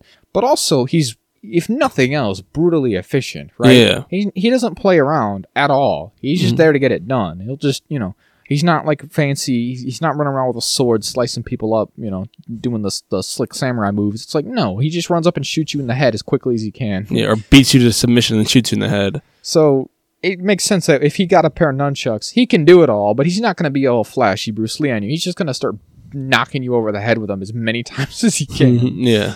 so I did like that. And yeah, overall, I think I think it's you know the the action was worthwhile. Um, again, I didn't love the tracker character, and especially because he kind of amounted to nothing. I mean, I guess he decides to help him in the end, but why? Is it just because the Marquis was such a dick that he was like? I guess it's 'cause his dog like John. I Wick? think because he saved the dog. Yeah, at the end there. Okay, so that that's the culmination of it all. And John Wick likes dogs and stuff. That's the whole thing. So I guess that works. But ultimately, I was like, "What's this guy for?" Yeah, it's not not really important. um, I did like Kane. I like Kane. Yeah, I think I think he was because he had like just he was more connection to John Wick. He had more of the they they they were a dichotomy. Like there was more to them. The tracker guy was just kind of like, and there's a third guy. Yeah. He was there to do the the poker scene with the big guy, Mhm. um, which is fine. Oh, how did how did a Kane know what cards he had? How do you I know? have no clue. Was he did he Stevie Wonder that shit? Is he not as blind? Is he not completely blind? Maybe because he like holds them right up to his eyes. Maybe he can just make them out then. But he's practically blind. I don't know. He I mean, it's, it's, it's he says he gave up his eyes, so he wasn't blind the whole time. Well, no, he wasn't. Yeah, because um, you can see the one part where he takes them off. He's got like scars across them. Mhm. both in like the same kind of way. So it yeah, it's clear that they cut him. So I don't. Yeah, I thought the same thing. I was like, okay, whatever. If we want to pretend he's like this badass martial artist, that's fine, whatever. But you know, I, I've I've seen that enough. I get Yeah. it, haha. But yeah, he can the, he can literally read playing cards. That's weird. I like the doorbell thing though. That was cool. that was neat. Yeah, I mean, I think the real answer there is that those the cards were all it was all rigged. Mm. he was cheating. Like that's why they all had such you know perfect hands. So I guess that's part of it. But again, how did how would he know which cards to throw back and which cards to keep? I guess I'm not sure. Who knows? Magic of being blind, I guess. All his other all his other card related sentence went up. But otherwise, he was cool. Yeah, I liked him. And like you said, I think he had an interesting enough emotional thing. And he, you know, he's similar to John in that way that like he's not a bad guy. Um, he's just kind of a victim of circumstance. And, He's just and- doing his job. yeah, and he's very much in the same situation John was, which made their it made it all compelling because he's like, I don't really want to do any of this, but you know, I got to because they got me just like they had you. So Mm. what are you gonna do? Mm, I like. I mean, that's when John says most words is to him. He's like, "Ah, you got my name, didn't you?" And he's like, "Yeah, man, you know the drill. Like, I don't, I don't do this because I want to. I do this because they made me." Mhm. Um, but yeah, anything else to say about John McFour? Um, Better than the last James Bond movie? Yes. No, probably not. Very similar though. I, I did have that thought. I like you said. I mean, maybe I guess they almost die in a similar way, just kind of like looking off into the sunset. Although Hmm. John Wick isn't crushed by like a hellfire missile, but Yeah, he doesn't have a disease that'll kill everyone he knows. that's fine. Um, they both get little funeral services, which is nice. Um, John Wick's funeral didn't make me shed any tears, though. Not like James Bond's did, which really No. got to me. So, but I did have that thought. I was like, my all my all my childhood action star heroes are they're killing them off. They're killing my childhood here, Jack. Tom Cruise is still around. Yeah, it's a yeah, it's a good point. Yeah, Mission Impossible.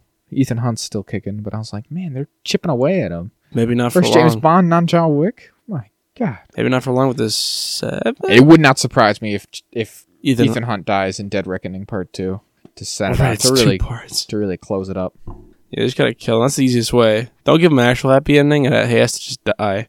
Yeah, I mean they killed they already killed Iron Man. They did kill Iron Man. They It's like fuck. effectively killed Captain America. Yeah, who else do I got going for me? They haven't killed Indiana Jones yet, but they might. They might. That's I was thinking that that was the other thing. I was like, this summer if they kill Indiana Jones, I'm gonna be fuck. Did they kill Optimus Prime? Well, I don't give a shit about Optimus. Well, I don't know. Do I'm, whatever just- you want to Optimus. I'm Prime. trying to name movies that are coming. I'm trying to think of a star. I'm like, who's the most Star Wars one? But I it was Kylo Ren, and they killed him. They so killed they already Kylo killed Ren. him. So I was They like, who's killed the- Luke too. Yeah, but like Luke was, you know, He was in the he's old as shit. yeah. You know, it's from like the way I'm, I was trying to think. I was like, which which ones would resonate with me? Although I guess James James Bond's old as shit too. Whatever, you get it. Point is, all my favorite characters are dying. They're killing them off, Jack. It's- They don't it's- want you. it's They a want damn you shame. dead. They're trying to tell me something. Hollywood is. I don't know what. Yeah. But. They're like, God, stop watching action movies. They're killing us. So I just want to talk a little bit um, on the way out about the future of the franchise outside of John Wick himself. So Mhm. they've been talking about this se- series they want to do about the ballerinas since I think the th- third movie, but I thought before. Yeah. I, I could have sworn it was the, since the second movie, or maybe even the first movie they were talking about this spinoff. Um, and only with the third movie did we get this added context of like, oh, I understand what this would be about, right? Right. because we see the, the theater and the ballerinas and the director and all this. Um, and I think at least at one as of one point, um, Ana de Armas was attached. oh. I don't know what she's up to, um, but that that could be something, I guess.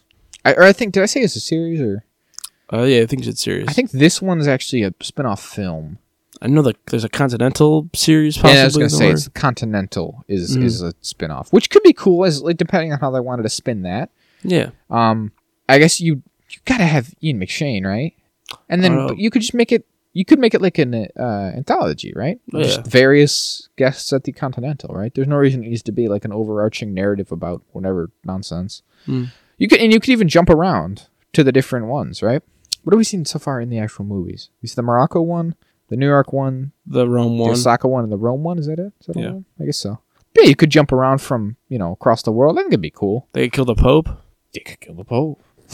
I guess, although they, c- yeah, they, well, Winston has it back now. Although Charon is dead, and unfortunately, because we didn't mention it, but Lance Reddick passing in real life, Yeah, very true. they couldn't even reuse him again if they wanted, like for for like you know different out of time sort of things. So that's mm-hmm. a shame. But Yeah, very much so. and then they killed the Osaka guy, but maybe he'd be all right. Maybe the daughter back. Do you think?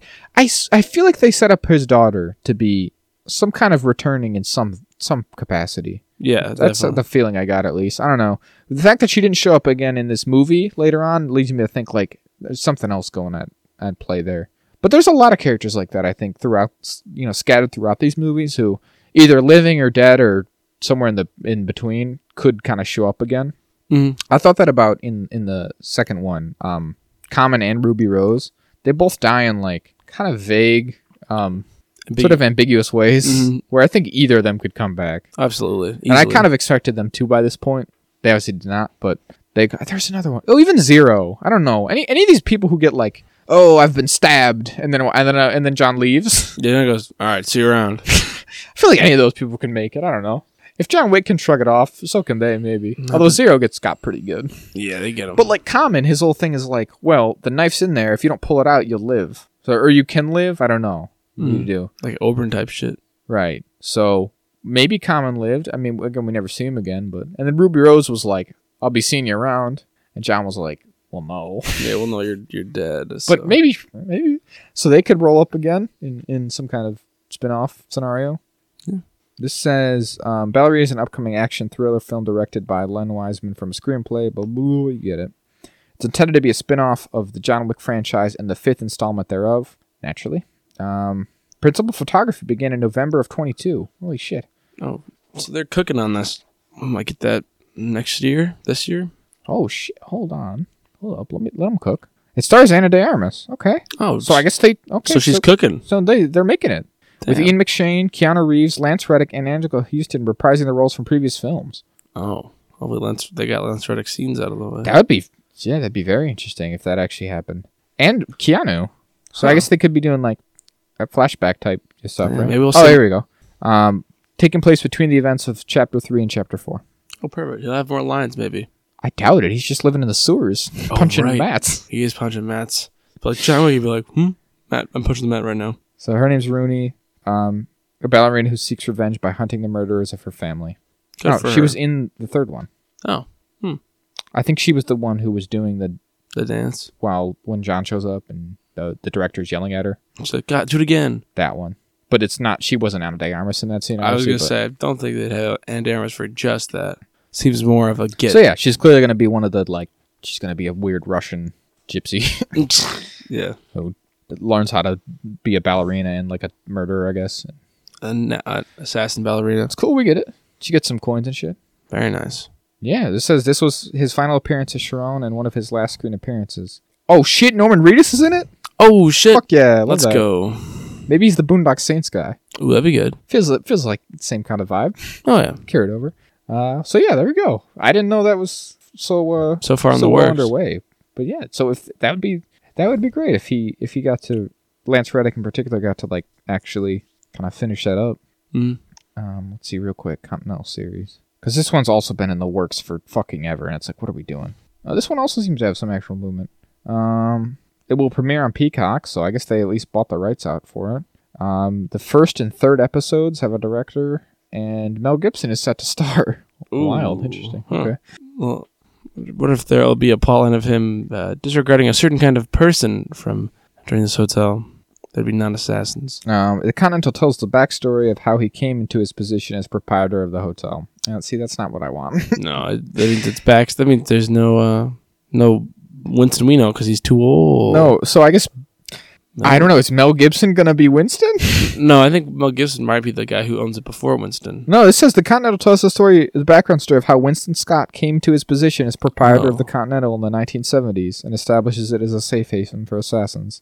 It explores real-world events, including the Great Garbage Garbage Strike and the American Mafia's rise to economic power. I guess Mel Gibson is a younger Winston. That's so goofy. I hate when movies have to do that. Yeah. Where it's like, let's take two very obviously grown ass men and pretend like they're gonna grow into each other. yeah. Like, yeah, someday Mel Gibson will grow up and become Ian McShane. Shut the fuck up. No, they do- also, What they do in Westworld. exactly like The they do in Westworld. Fucking someday Jimmy Smith is gonna grow up to be Ed Harris. it's so fucking dumb. When already grown up. He can't grow into Ed Harris. when you think about it for more than a minute, you're like, what are we talking about? This is insane. How? What's even the age difference between those guys? That's got to be made up. There's no way. Ian McShane is 80. That's pretty fucking old, I guess. I didn't realize. Good on him. Jesus. God bless him. So Mel Gibson's only a he's a spry 67. So Oh, look at that. Now that's something. That's 13 years between to grow into each other. all right. Well, there you go. Good ass stuff though. I'll watch more. I think it's. I really do think it's probably for the best that this this particular section of it all finished up. You know, and then mm. hopefully deals are good too. And they again they work within the world and they can you know do similar stuff. But it's Don't get too bogged down their own. Yeah, I think so. I think it works. I think that's maybe for the best for everyone. But again, very solid, very solid series here. One of my Absolutely. favorites, really, of all time. I would say. I'm willing good. to put that stamp on it. Ooh. All four done. Nice. We know they're not gonna milk it any longer, really. So you take these four, you can just kind of put them all together, like you said, a nice, a real, a real decent tetralogy here. Absolutely. So we could probably move on from here I'd say so. into I could take out of that into the Mandalorian. Sure. Do uh, chapter 20, episode four of season three. Uh, is it The the Foundling. Foundling? That's what it is. Man. So, um, you know, we kind of carry on from where we're at last week, where Bo Katan's like just part of the fucking covert now. Um, well, I've got some thoughts on it, Jack. Don't you? We'll get to it. Uh, so there's like a bunch more, seemingly even more Mandalorians than the last time we saw the covert. They're just sprouting up like fucking weeds. It's weird. It's like they're just appearing. I don't know. Maybe they are. Maybe you know. Now that they've cave. established a relatively safe place, they're they're being able to kind of call everyone back from the the disparate reaches of the galaxy. But then again, none of these people seem to have ships other than our heroes. So who the fuck knows? It's like the Space Greyhound. Who knows? Maybe. I guess so. That's what Din had to do. So, yeah. anyways, they're all here. Um, they're hanging out, and um, they're they're training. Everyone's learning how to do things. And um, Din gets Grogu in on the action. He's like, "This little snot nosed brat, Ragnar, show him what's up." And he does because he's a Jedi, so he can, or whatever. He's got you know the Force, so he can jump around and shit. Gets him. That's pretty good. It's a decent scene like that. And Grogu. Apparently, people were picking at that like, "Oh, it's kind of ridiculous." That's exactly what Grogu does. First of all, like the last you know last season Yeah, he, he, or whatever in the Book of Boba Fett. So he loves jumping around. He that's the thing he trains with Luke. that's for. exactly what Yoda's up to. Like I can't, I just can't imagine watching like watching this and being like, it's kind of ridiculous that the Yoda creature's jumping around. What? That's what Yoda does in all the prequels. You remember? Yeah, when he jumps around with the Force because he loves doing it. That's like his main move. That's his go-to. hmm There's that like I think it's it might be a deleted scene, but like Yoda Yoda jumps up onto a clone and impales him with the lightsaber. I mean, it's It's full on. he doesn't mess around, dude. No, he's he's all about it. So I don't know. It's weird to me to be like Grogu's kind of ridiculous hopping around. Don't you think? No. no, it's perfectly normal. whatever. That's fine. Um, and then Ragnar gets carried away by a big fucking bat monster thing. Yeah, because there's so many giant monsters that they forget are on this planet they live on, Evidently, just huge monsters, just gigantic. and they and Rag- second time Ragnar's been attacked. It it's got to be him in particular, Yeah, and I think we a little bit later on we find out why that would be. Yeah. It's because he because he sucks because his dad sucks. yeah, his dad's a big old dickhead. Uh, so then they're like, "Oh shit, our jetpacks suck ass. We can't catch. We never can catch this one." So implying that they keep losing kids. Um, or people, Or people, someone, or just I mean, adults. and as we see later on, that's very much the case. Yeah, At least one of them has been eaten already. yeah. Oh, Uh, good. uh, jetpack fuel. So they're like, "Oh, rats, Pev." Bo Katan's the only one who thinks like I have a fucking spaceship, I'll just follow it, and she does. She figures out where it is, but they're like, we got to be careful because the if we if we spook it, it'll kill the boy out of fear, which doesn't really seem practical because Yeah. like they chased it for a while and it didn't do that, and like why would it just kill him out of fear? Like it just doesn't. Whatever. Who cares? Not the point. Um, so they're like, we're gonna go on a mission to save him, and they do that, and then Grogu's got to stay behind, right? Mhm. And the Mandalorian, uh, or not the Mandalorian, the armor is like, Grogu, what's up? What's cracking? You want to be a Mandalorian? You got to learn some things. We got to teach you what's up. Let me, let, me, let me spit at you a little bit here. Let me spit. Let me cook. So she's she's making the armor as she does, and meanwhile she's like giving him like some sagely wisdom. And we do the thing that Din did a bunch in season one, which is while he's sitting there staring into the fires of the forge, he's like, flashbacks. Flashback. These are- Tr- trauma. You're forging this this item as you as, as my soul has been forged by my past experiences. You say? Oh, wow, wow, oh. interesting. And so he does. He has a bit of a flashback because she's like, you know, we we like uh we have to get forged by the metal or whatever. Hmm? That's basic. Yeah, that's like exactly what he says. Yeah. Um, in and so he remembers the thing that forged him, basically, which is um, well, Jack. By God, if it isn't just yet another Order 66. Order sixty six scene, which Can't get enough of them. well, another thing to add to the supercut, huh? Oh, I showed yeah. you that before. Yes. supercut of all the canon, as well as uh, if you, you there's one I think that has the deleted scenes as well. But it's if you add up like between the Bad Batch, the Clone Wars, now this Rebels Book at of all? Boba Fett, Kenobi, maybe Rebels. I don't think so. And obviously just attack uh, Revenge of the Sith, as well as the deleted scenes from Revenge of the Sith, where they you know they cut out about half the Jedi deaths. You know, Oh, yeah. It's feels gratuitous. It's oh, I think we're getting there. Yeah, I, we we watched this one together, and I uh, I was getting a bit upset. It like really, it really gets me down. It's Yeah. no good, no especially because you know, like lots of them were literal children. I mean, it's it's so weird how like stuff like that works because it's Star Wars, right? And there's a certain level of camp to it all, and there's a certain level of like, Goofiness. but then you, I mean, and so I just feel like maybe a lot other people don't really appreciate that. I mean, I'm not saying I think about it often either. I mean, most of the time it is just stars. But then if you really do, you put the thought into it, She's like, yeah, but the implication of all that is just, it's just terrible. Oh, yeah. it's like really upsetting. It's really no good. we do it again. We're doing the uh, Order 66 scene. So, um, we we basically just see the, the same sort of thing that we saw a glimpse of in the Book of Boba Fett, right? Mhm. Um, but I guess he's more willing to confront it now. So it's a bunch of Jedi, and they they're fighting off the clones. Um, and they they're like, all right, we gotta get them out of here, right? So there's like four of them there, and they they they're dropping one by one because well, as soon as Order 66 happened, all the Jedi became real bad at blocking the laser bolts Yeah. We were like, oh, no. or maybe other whatever canon explanations. Who knows? They didn't want to hurt the clones or They something. don't want, yeah, they couldn't do it. Like they were too surprised. Maybe the clones are better at figuring out how to kill a Jedi because they know, because they know other, you know. All their tricks. Yeah, exactly. Because they worked so closely together. Something nefarious and upsetting like that. yeah. So they get him real good, and then they get him out to um to to the Jedi they're they're working towards, who is uh fuck what's his name now? Forgot. Is it Kellen? It's Kellen, right? It's, I think. Kellen Beq. Yes. Um, we got to this Jedi Master Kellen Beq, who is a pre-existing character.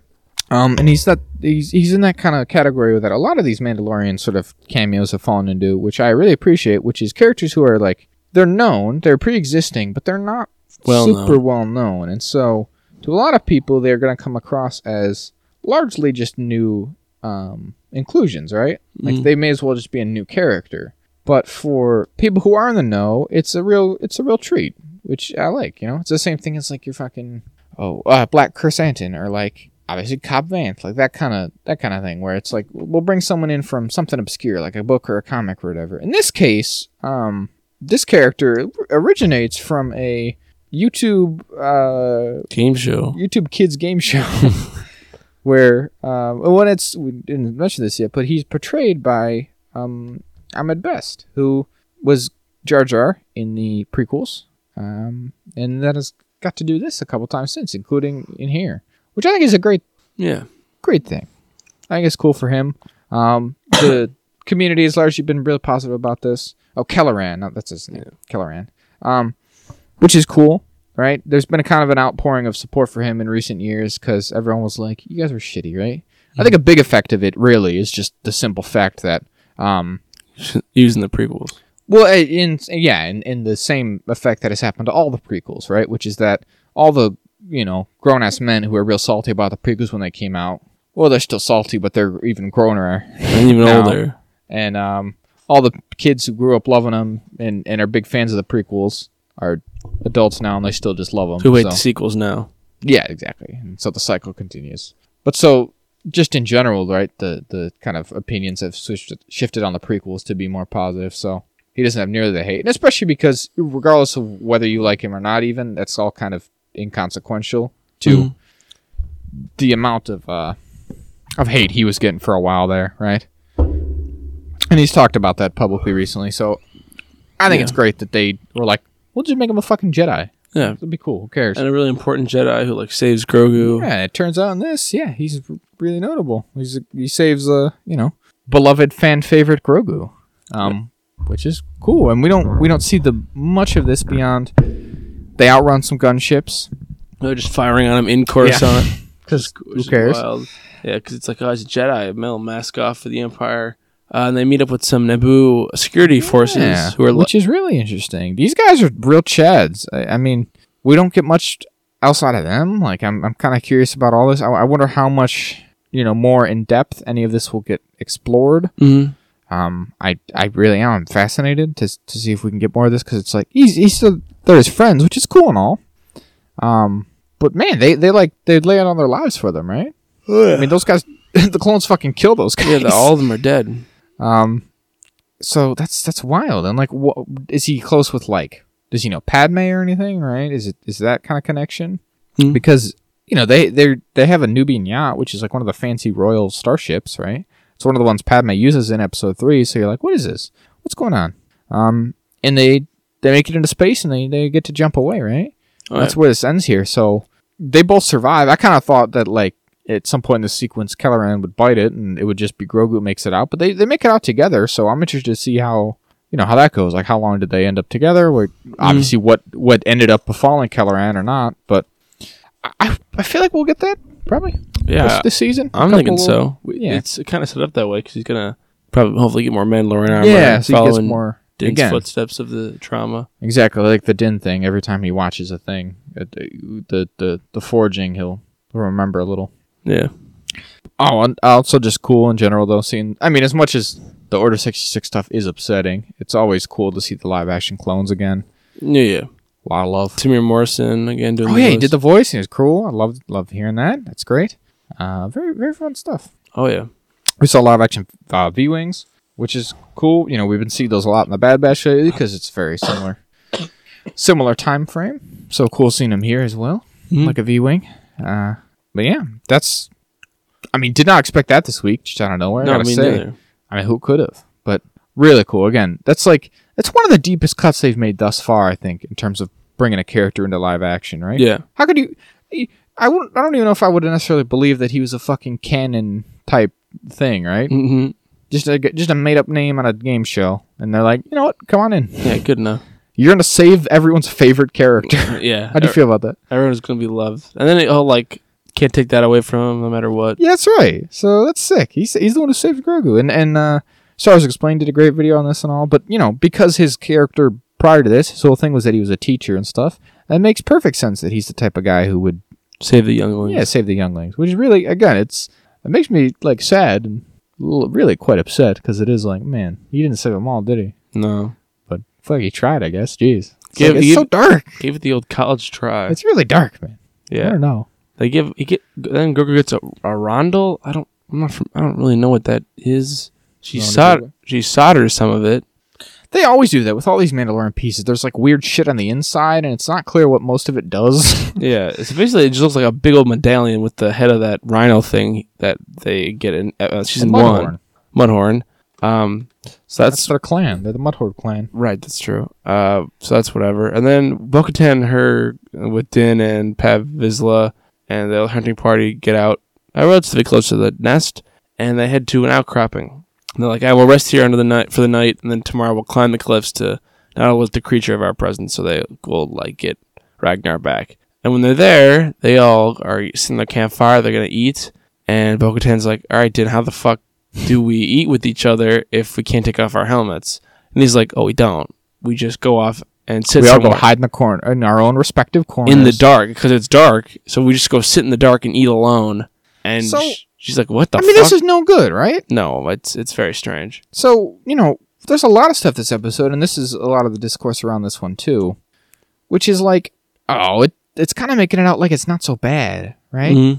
Between the last episode and this one, it feels like we're they're kind of consistent in that, like, I don't know, it's not such a bad thing. Bo Katan's kind of enjoying it, right? She's, Yeah. you know, which is makes sense for her character, right? On some level, in the stuff we've talked about for her this season, is that like she's she's clearly kind of, um, you know, listless and like she needs something or somewhere to belong and, and people and stuff. So it makes sense that she would f- find comfort in this, but at the same time, I kind of imagine the other shoe's going to drop at some point. She's going to realize this isn't really what she wants. Right? Yeah, they're not gonna- this directly. And I was really hoping by now that Din would like himself be waking up to the reality of this, right? Yeah, So I don't know. I sent you a, a, a tweet that I saw this week from Steele Saunders, who's got a great Star Wars podcast. Um, and he talked about how, as of uh, even before this week, like in some ways, it feels like they've uh, they're really kind of reestablished the status quo as it was in like I don't know season two, the beginning of season two, almost even. Like Mhm. we've really kind of undone some of the progress between the thing that we've talked to death, right, with the way they did it in the book of Boba Fett, but just some of the other decisions they've even made since, which is that Din is completely committed back to doing the helmet on thing, right? Which for a lot of people, it felt like the season two finale was, you know, a com- like a commitment by him to move away from that, right? Was a Right. realization where he's like, listen, I had to do this thing, and the rules tell me I shouldn't, but I did it because I love my son, and like it was more important to me in that moment, right? Mhm.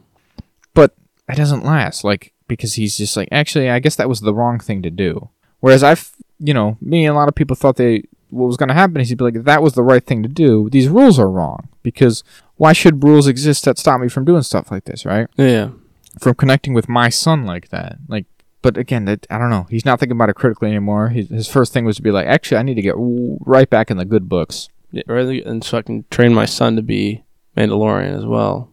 so i don't know man. I don't love it. Like Yeah, And again, I thought that the trip to Mandalore and realizing that they're lying to him would be. And this is again, the discourse is all about like, are they really that bad of a cult? Right? They seem to take care of each other more or less. And it's like, yeah, that's true sometimes. Also, sometimes they don't, though. Right? Yeah. They were ready. To, they were pretty quick to cast him out. as soon as he didn't, as soon as they may have broken the rules. And it's like, I, I just, I don't know. Like they, we know they lie. They've lied to him, right? Either intentionally or otherwise. But her insistence that Mandalore was poisoned and you couldn't return was Bullshit. It was just wrong. yeah, And again, this their rules are clearly like set up in such a way that they prevent you from forming like close relationships outside of The group. the group, which is like I think a pretty big hallmark of actual like cults, right? yeah. They they work you to death, and she can't do anything else.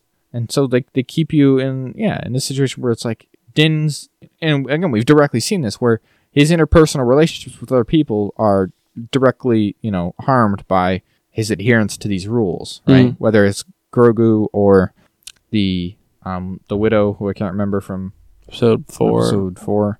It's the same kind of thing of like, you know, I can't. I have to follow these rules, and so I can't form meaningful connections with the other people outside of this. Mm-hmm. So I, you would think that would all resonate with him by now, and he'd be like, "Actually, I feel like this isn't the move." But it's again, it's not happened yet. I don't know. I guess we could be wrong, right? I mean, I don't know. You and I have been consistent in being like, I don't think these are the good guys, and I think, and, and maybe they're not even as evil as I've been fearing, right? And Right, maybe they're not. Maybe she's not fucking Rook Kast or whatever Mm. but they're still at the very best they're misguided i think Yeah, they they got the wrong idea. They're going too far in some places. gone too far and, and there's no reason we couldn't change that so i don't know whether it becomes a thing of like hey i think you guys are completely yeah wrong and out there and they something happens that reveals the armor for for being more nefarious than she is or even if it's just hey we should change some of these things a little bit but I, again i do think it makes enough sense that as of right now bo-katan's character would be on board with it Mm. because she just needs that kind of belonging at, at the moment. But anyways, they they do it. She gets to sit by the fire because she was the war pack leader, whatever they said. So that's cool. Takes her helmet off. We get to see her face. Then the next day they climb up with no problems at all. They get to the nest. The thing's not even there. It's just no. a little baby, little gross. But then it shows up, and they, they so they end up following it with their jetpacks anyways, which kind of made, made the whole the whole climb feel a little redundant. Yeah, just a little bit. But that's all right. Uh, then Um, she loses a piece of her armor. Bo-Katan does. Um, then they end up saving Paz Vizsla, who got captured by the beast, and his son Ragnar. At the end, the big this big bad dragon monster gets eaten by the big crocodile dinosaur monster. Because they kind of knock it out of the sky, and it lands in the water for a minute, and it eats him. Because there's always a bigger fish. Always a bigger fish. Um. So yeah, they come back, and it's pretty exciting because they're like, "Oh, you saved that kid. He didn't die like the last one." That's sick. You did, you did a you did a fucking great job by us. Hey there. they bring back the the babies, which is weird because it's like, what are those gonna do? But fine, To ride them, maybe? I guess. But he, she calls them foundlings. I mean, surely those don't count. Foundling's is a pretty nebulous term, maybe. I mean, like- Grogu, I feel like is already kind of pushing the limit. oh yeah, you can't really speak. and This like fifty year old baby who's gonna outlive all of us. Everyone who's here is gonna be like dead before this kid can like talk. and by the time this kid is like middle aged, uh, five hundred years will have passed or something. but hey, whatever. So bringing back just some like you know seemingly unintelligent bat monster things is like really I feel like stretching the stretching the definition there, but whatever. Mm. I guess they would know. But they're like Bo-Katan, you did so good. This is very great. You get y your prize is you get a new armor. Yeah, she puts the mythosaur on there, and she's like, "Armor, I saw the mythosaur." She's like, "Oh," and it gets a good vision. She's like, "No, I, I saw it, and it's real." And she just says, mm, "It's this is the way," Mhm. um, which feels she's not giving an answer, which feels that might tie into what we want to happen Mm-hmm. of her being like, not evil, but like an antagonistic force. Yeah. She seems like she doesn't believe her and is like, "No, did you see it?" And then she's like, "All right, I'll accept it and see where this goes," kind of thing. That's the vibe I kind of got.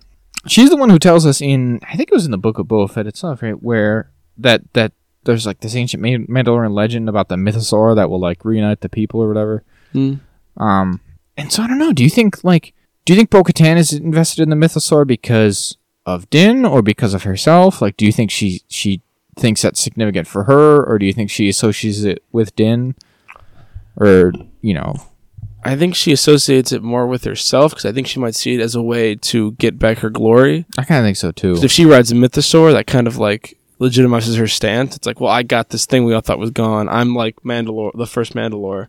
Which again, I we've definitely, I definitely don't think that they will be antagonists to each other, or at least not mostly or, Mm. largely. I don't know. Um, but I do think, especially because Din doesn't want it at the moment, it wouldn't really cause that much friction for her to be like, maybe I should try try again because of the mythosaur and stuff. Right. Um, because yeah, Din didn't even see it, and I doubt would believe it if he if he could. I mean, he's Yeah. he's iffy enough about the whole dark saber situation. But I, I think my thing could be that maybe the armorer is has got the same idea and she could use it to make herself kind of ruler if that's what she was into, right? Mm. Which would kind of play up to like why she told everyone not to go there and it was poisoned because if she knew that there was I mean, this were a hiding. store there that she could like yeah use to her advantage, she would she'd be kind of cagey about it. So I don't know, interesting. But again, overall, Bo-Katan seems to be settling pretty well, and like even to the point where she's deferring to the armor at points in this, right? Mhm. She's like, "Oh, do you think I could uh, do you think I could put the skull in my armor?" And she's like, "Yeah, sure." He's like, "Oh, cool. That'd be like that'd be Oh. really cool. That's kind of what I'd like." Thank you. I appreciate that. And it's like, oh, Bo-Katan, you were like princess. What happened to you? You're like the best Mandalorian that we've seen pretty much on screen. You're the only one who's made it through like three series now. It's pretty good. It's a good track record. Four if you got the book of Boba Fett. She in that one though? Oh, I guess she's not. I thought she was. I don't know why I thought she was. No, I don't think so. I've, I've thrown everybody in there. I just assumed she'd show up somehow. You've appeared in three distinct styles. That's a that's a rare feat. And you're all the same actress still. Even rarer. Even rare. Never. I don't think it's ever happened actually. Not at once. Wow. So that's pretty good. good for her. Um, but yeah, I don't know. We'll see. Again, we we talk about this is her whole thing. She's trying to belong. She's trying to f- find herself, and and clearly she is inspired by like the commitment these people have to the ideals, and like you know, she really she lost those in a big way, and I think she's kind of overcorrecting at the moment to be like, oh yeah, I'm into it again. I mean, I believe. And again, maybe she'll kind of temper it back down and, and find some kind of Middle ground. middle ground here or what. But I I want to talk about the big sort of criticism that I see I've seen levied against this episode, right? Despite all the cool stuff that we did see, and then again the flashbacks Grogu I think is the highlight. People are kind of arguing um about this episode and then the season as a whole that like it's a little aimless in terms of what what do we think the plot is and I've seen kind of arguments back and forth in, in each direction, but I I don't know. I I do think there's a little bit of merit to that. Mhm. What do you think? I would certainly agree. Uh, I think at one because it's just the first episode we were like, "What's why are we doing all these fetch quests?" And the second episode they kind of took off running. They're like, "No, we're back on Mandalore. We got it." And now these episodes, It's like, so what are we doing with that? Right? yeah, have been just kind of like, and we're back to this. We'd like hit the brakes hard and pull the rein all the way back into just and single episode. They have to do a thing with the Mandalorian somehow. And again, I understand that this is character stuff for these two characters, but I just don't know where where is that? What is it building towards? What are Mm. they doing with this? What is because even with Bo-Katan here, right? We're developing her, we're fleshing her out, but what is her goal? Is it to get the man the the mythosaur and try to Get- reassert her claim once again? yeah, get the dark saber from Din. you know, we kind of thought that's what Din was going towards. Like he's the reluctant hero very much right now, but when are we gonna kind of progress that towards? When's he gonna start being the hero? Yeah, less less reluctance, right? When is Yeah. that gonna? When's that shift gonna kind of happen? Because, um, you know, I I kind of rail against that uh characterization in the second episode, but now with a couple more under our belt, I can understand where people are saying that like Bo-Katan is getting a lot of the focus now, where like Din didn't do much of note this week, and we didn't move him forward very much. So I don't know. I, I kind of see some of it to to an extent. I'm not gonna say I didn't enjoy this episode or I'm really bothered by it, but I yeah, I don't think I can really Done without merit. yeah argue strenuously against it either. So I don't know. I mean, we don't have like an overarching goal or threat in the same way that we've had in previous seasons, right? Mm. Like in in season one, it was like there's someone out there who wants Grogu, right? And that was our threat. Season two, the goal was to find him and, and link him up with a Jedi. And this one, we don't. I don't know what it is, right? We again, we kind of thought that like, oh, is maybe is it gonna be him trying to clean cleanse himself? But again, he Get done that real cranked quickly. that out episode two. So I don't know, man. Again, I'm enjoying the, the rides more or less so far. And again, there's enough like standout stuff in this episode to make it worth it to me. But I do, I do think I I could do with a little bit more like you know plot stuff as well. Yeah, we're, we're midway through the season, right? That was four. Yeah, that's this is a halfway it- mark. that's so- especially like if we're kind of aimless halfway through. How are we going to end it? What's what's Jon Favreau's supposed plan he's got for uh, season four? Yeah, I don't know. Like, where are we going here? Well, because between the last season and, and stuff, we kind of thought we were going strong into like a this overarching like kind of connect this these series and stuff. And with Ahsoka on the horizon here, it's like we're building towards this Grand Admiral Thrawn thing potentially, and and how is Hmm. this all going to work? Um, I I gotta imagine there's still some more Imperial stuff to to be fleshed out this season. Yeah. Um, again, we've seen them a couple times, and and we had the whole episode last week tying into something or another. Um, That was most of the episode. I don't know. Yeah, I mean, I, I I suppose there is still a chance that that was like something of something that will be more relevant towards, say, Ahsoka. Like maybe that was kind of a backdoor Pilot. pilot or whatever you'd call it, or, or just you know a bit of a Introduction to it. yeah connective tissue to that more so than it's going to be directly relevant to this season of this show. But I don't know. I don't know. We'll see. I mean, I I think if next week is another episode where they're just hanging out on on this planet with the covert just chilling, I don't think I would love that. Yeah. I think uh, we need to get some forward progression here sooner than later. Again, whichever way that is, I guess it, it really is kind of like what is what is this show about at the moment? Mm-hmm. I think it's about these two and they're you know being Mandalorians, but like, is that really it? Is that enough? Yeah. What does that mean? Just them kind of chilling and, and and finding themselves. It's nice, but For how long? right. We'll see. Something to think about. Something. Something to chew on. A little bit of food for thought. Absolutely. So you can act attack out of that probably.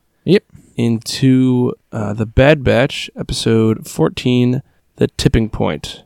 Uh, this is a pretty good episode of the Bad Batch, I'd say.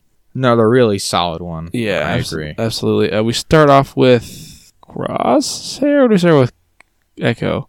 Uh, don't we cross out? Yeah, we start with Echo. Okay, we start, we with, start with like its prison right. situation. Uh, we got some clones being transported on a prison ship. They're not allowed to look around. They're being taken somewhere we don't know. We assume probably where Jesse Simmons, scientist man, is uh, doing Mount uh, Mount Tantiss there. tennis. Uh, and then uh, Echo, whatever the fuck it's called. Ep- uh, ship appears to stop this Imperial transport, and it's Echo and the fellows with Fireball and some other clones.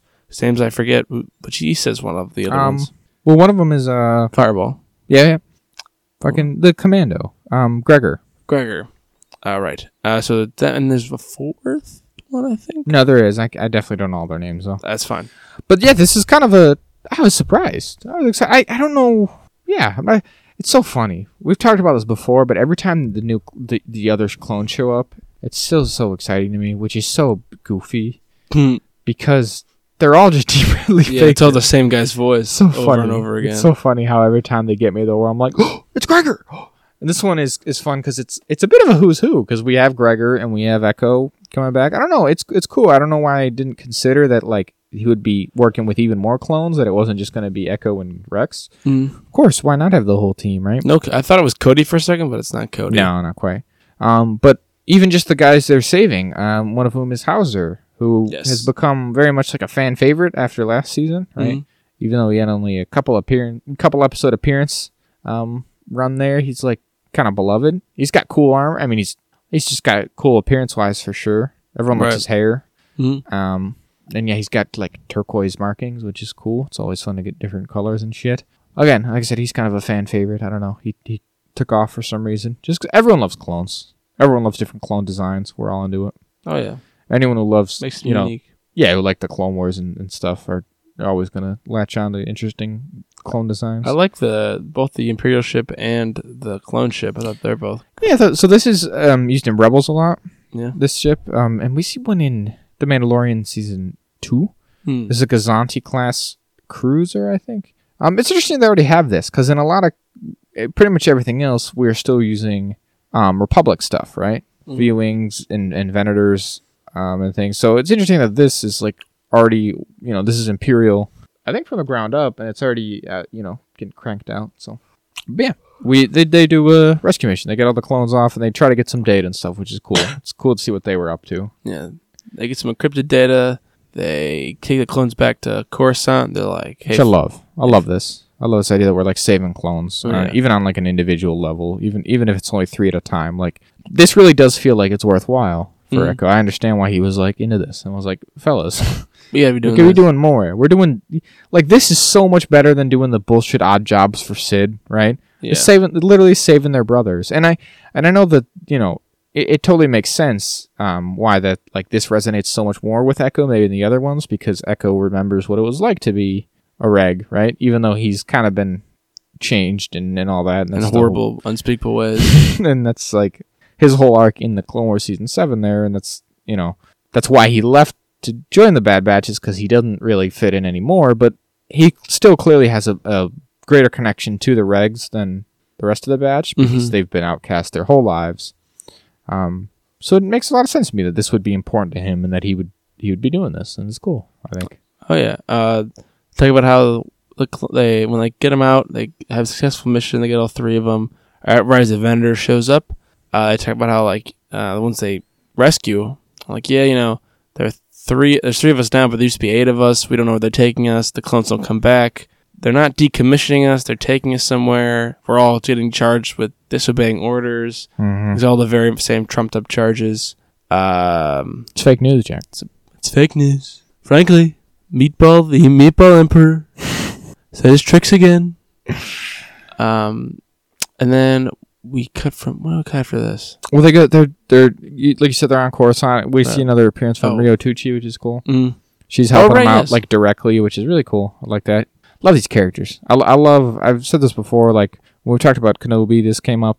Um, I don't know. I, I think it's really cool the idea of these characters who are not like soldiers and fighters necessarily. They're not taking it head on, and especially in this era, right? Which we everyone we like to call the dark times Mm. um, which is kind of the era between like when before the rebellion really picks up in a meaningful way and is able to to directly face the empire, and the empire is consolidating control, and well, largely they have it.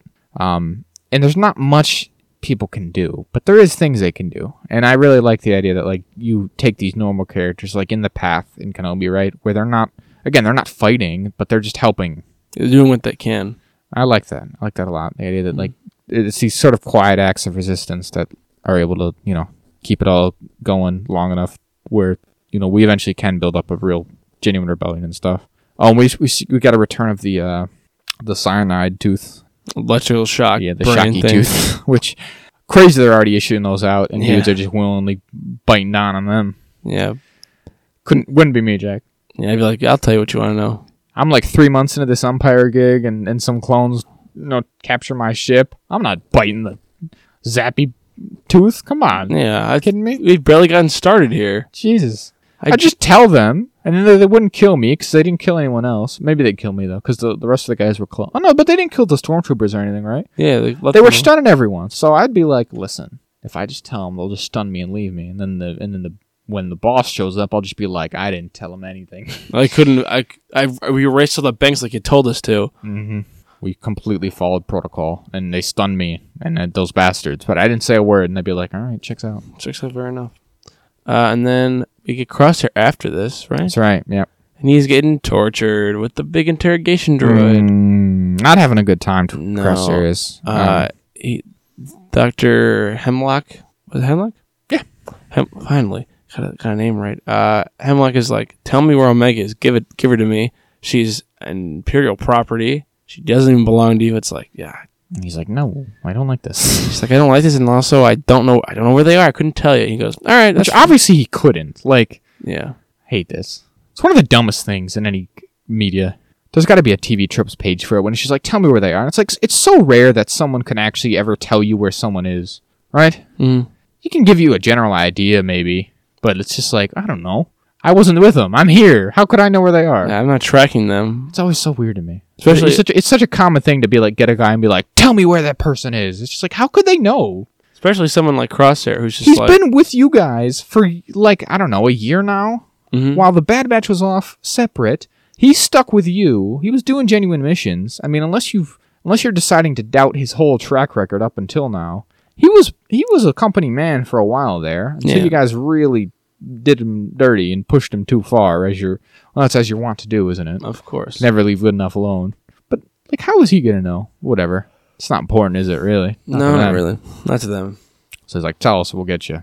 And Crosshair, he he uh he stages a mildly successful escape here, where Oh, yeah. at the very least he's able to get a message out to that badge, which is really like I was like, "All right, Crosshair's like fully come around, I guess." He's like, cool. oh god, maybe being nasty was awful the whole time. No. all it took, yeah, all it took was him being, you know, Oh, captured and tortured, I guess, to really Come around. come to his senses. But hey, you know, see the light.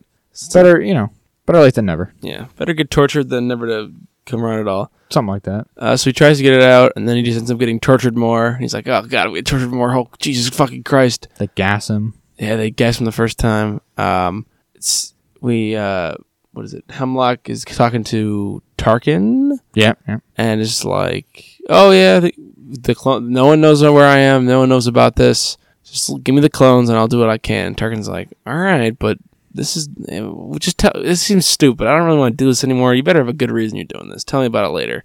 He's like, okay. Um, and then after we do the crosshair stuff, this is kind of intercut. We cut back to the Bad Batch on their little vacation island, Vacation Island. Mario Sunshine esque vacation. Very nice. Um, They're they're all- helping out. they're all helping out. They're fishing. Meaningful, you know, contributions.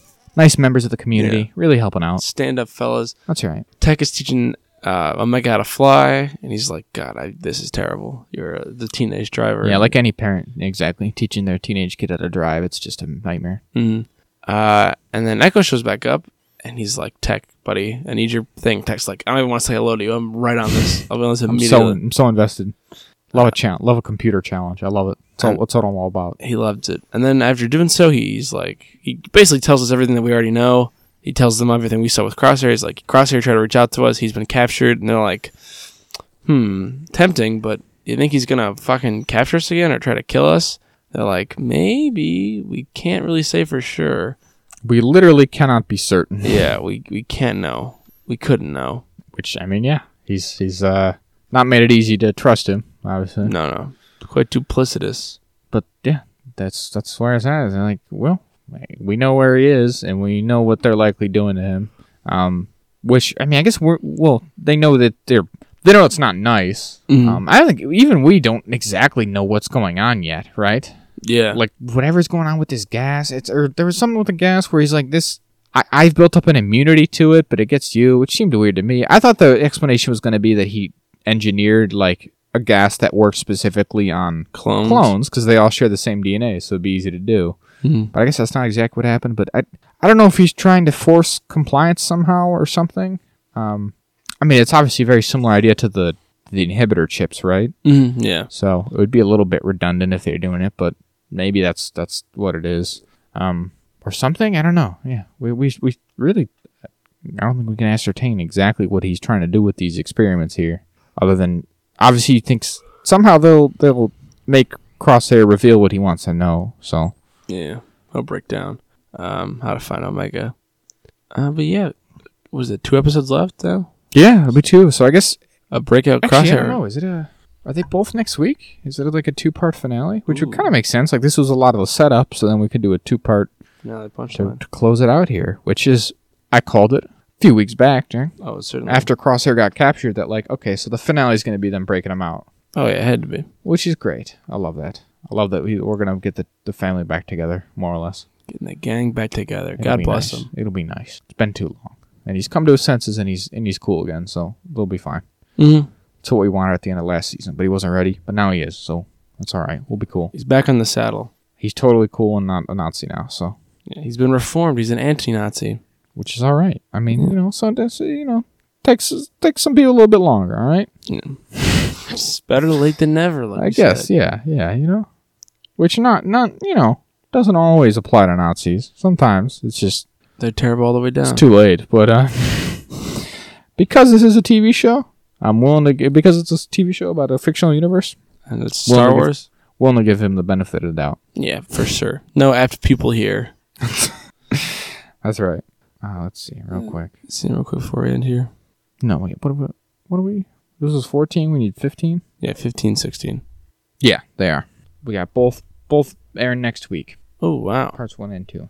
Look the at Summit that. and Plan 99. So sick. That'd be cool. Exciting. Uh, overall, I think it's been really solid so far. Again, it's like I don't know. There's there's definitely some that are less less compelling than others, Retrieval. but I would say thus far it's been I think overall probably more consistent than season one. Would you? I would have to you agree. I found myself thinking you could cut half the episodes of season one. Truthfully, Yeah, there's one or two in this one that are less relevant, but I think everything is either interesting enough in terms of like what they're doing, even if it is kind of a side adventure, um, or yeah, obviously directly dealing with all the the clone stuff, which is really fascinating. So, oh yeah, and that that mid season two parter was great. oh yeah, absolutely. I like that. Metamorphosis. Ev- Anything from eleven on. Yeah, the clone, the the or the uh, the crosshair rather perspective episodes have been really good. So great stuff. Oh yeah. Great stuff. Excited for that finale. Yeah, that'll be great. Hopefully Gunji comes back. That'd be cool. Here's hoping. Uh, Do we think? Do we think the the people's theories from the end of season one are going to are going to hold true? We're going to see Grogu.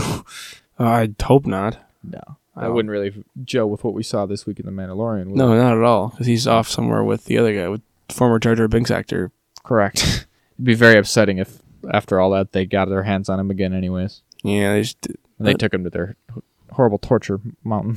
and just torture him with that with green goo. Ew. Ugh. All right. Maybe maybe that's where they get the green goo.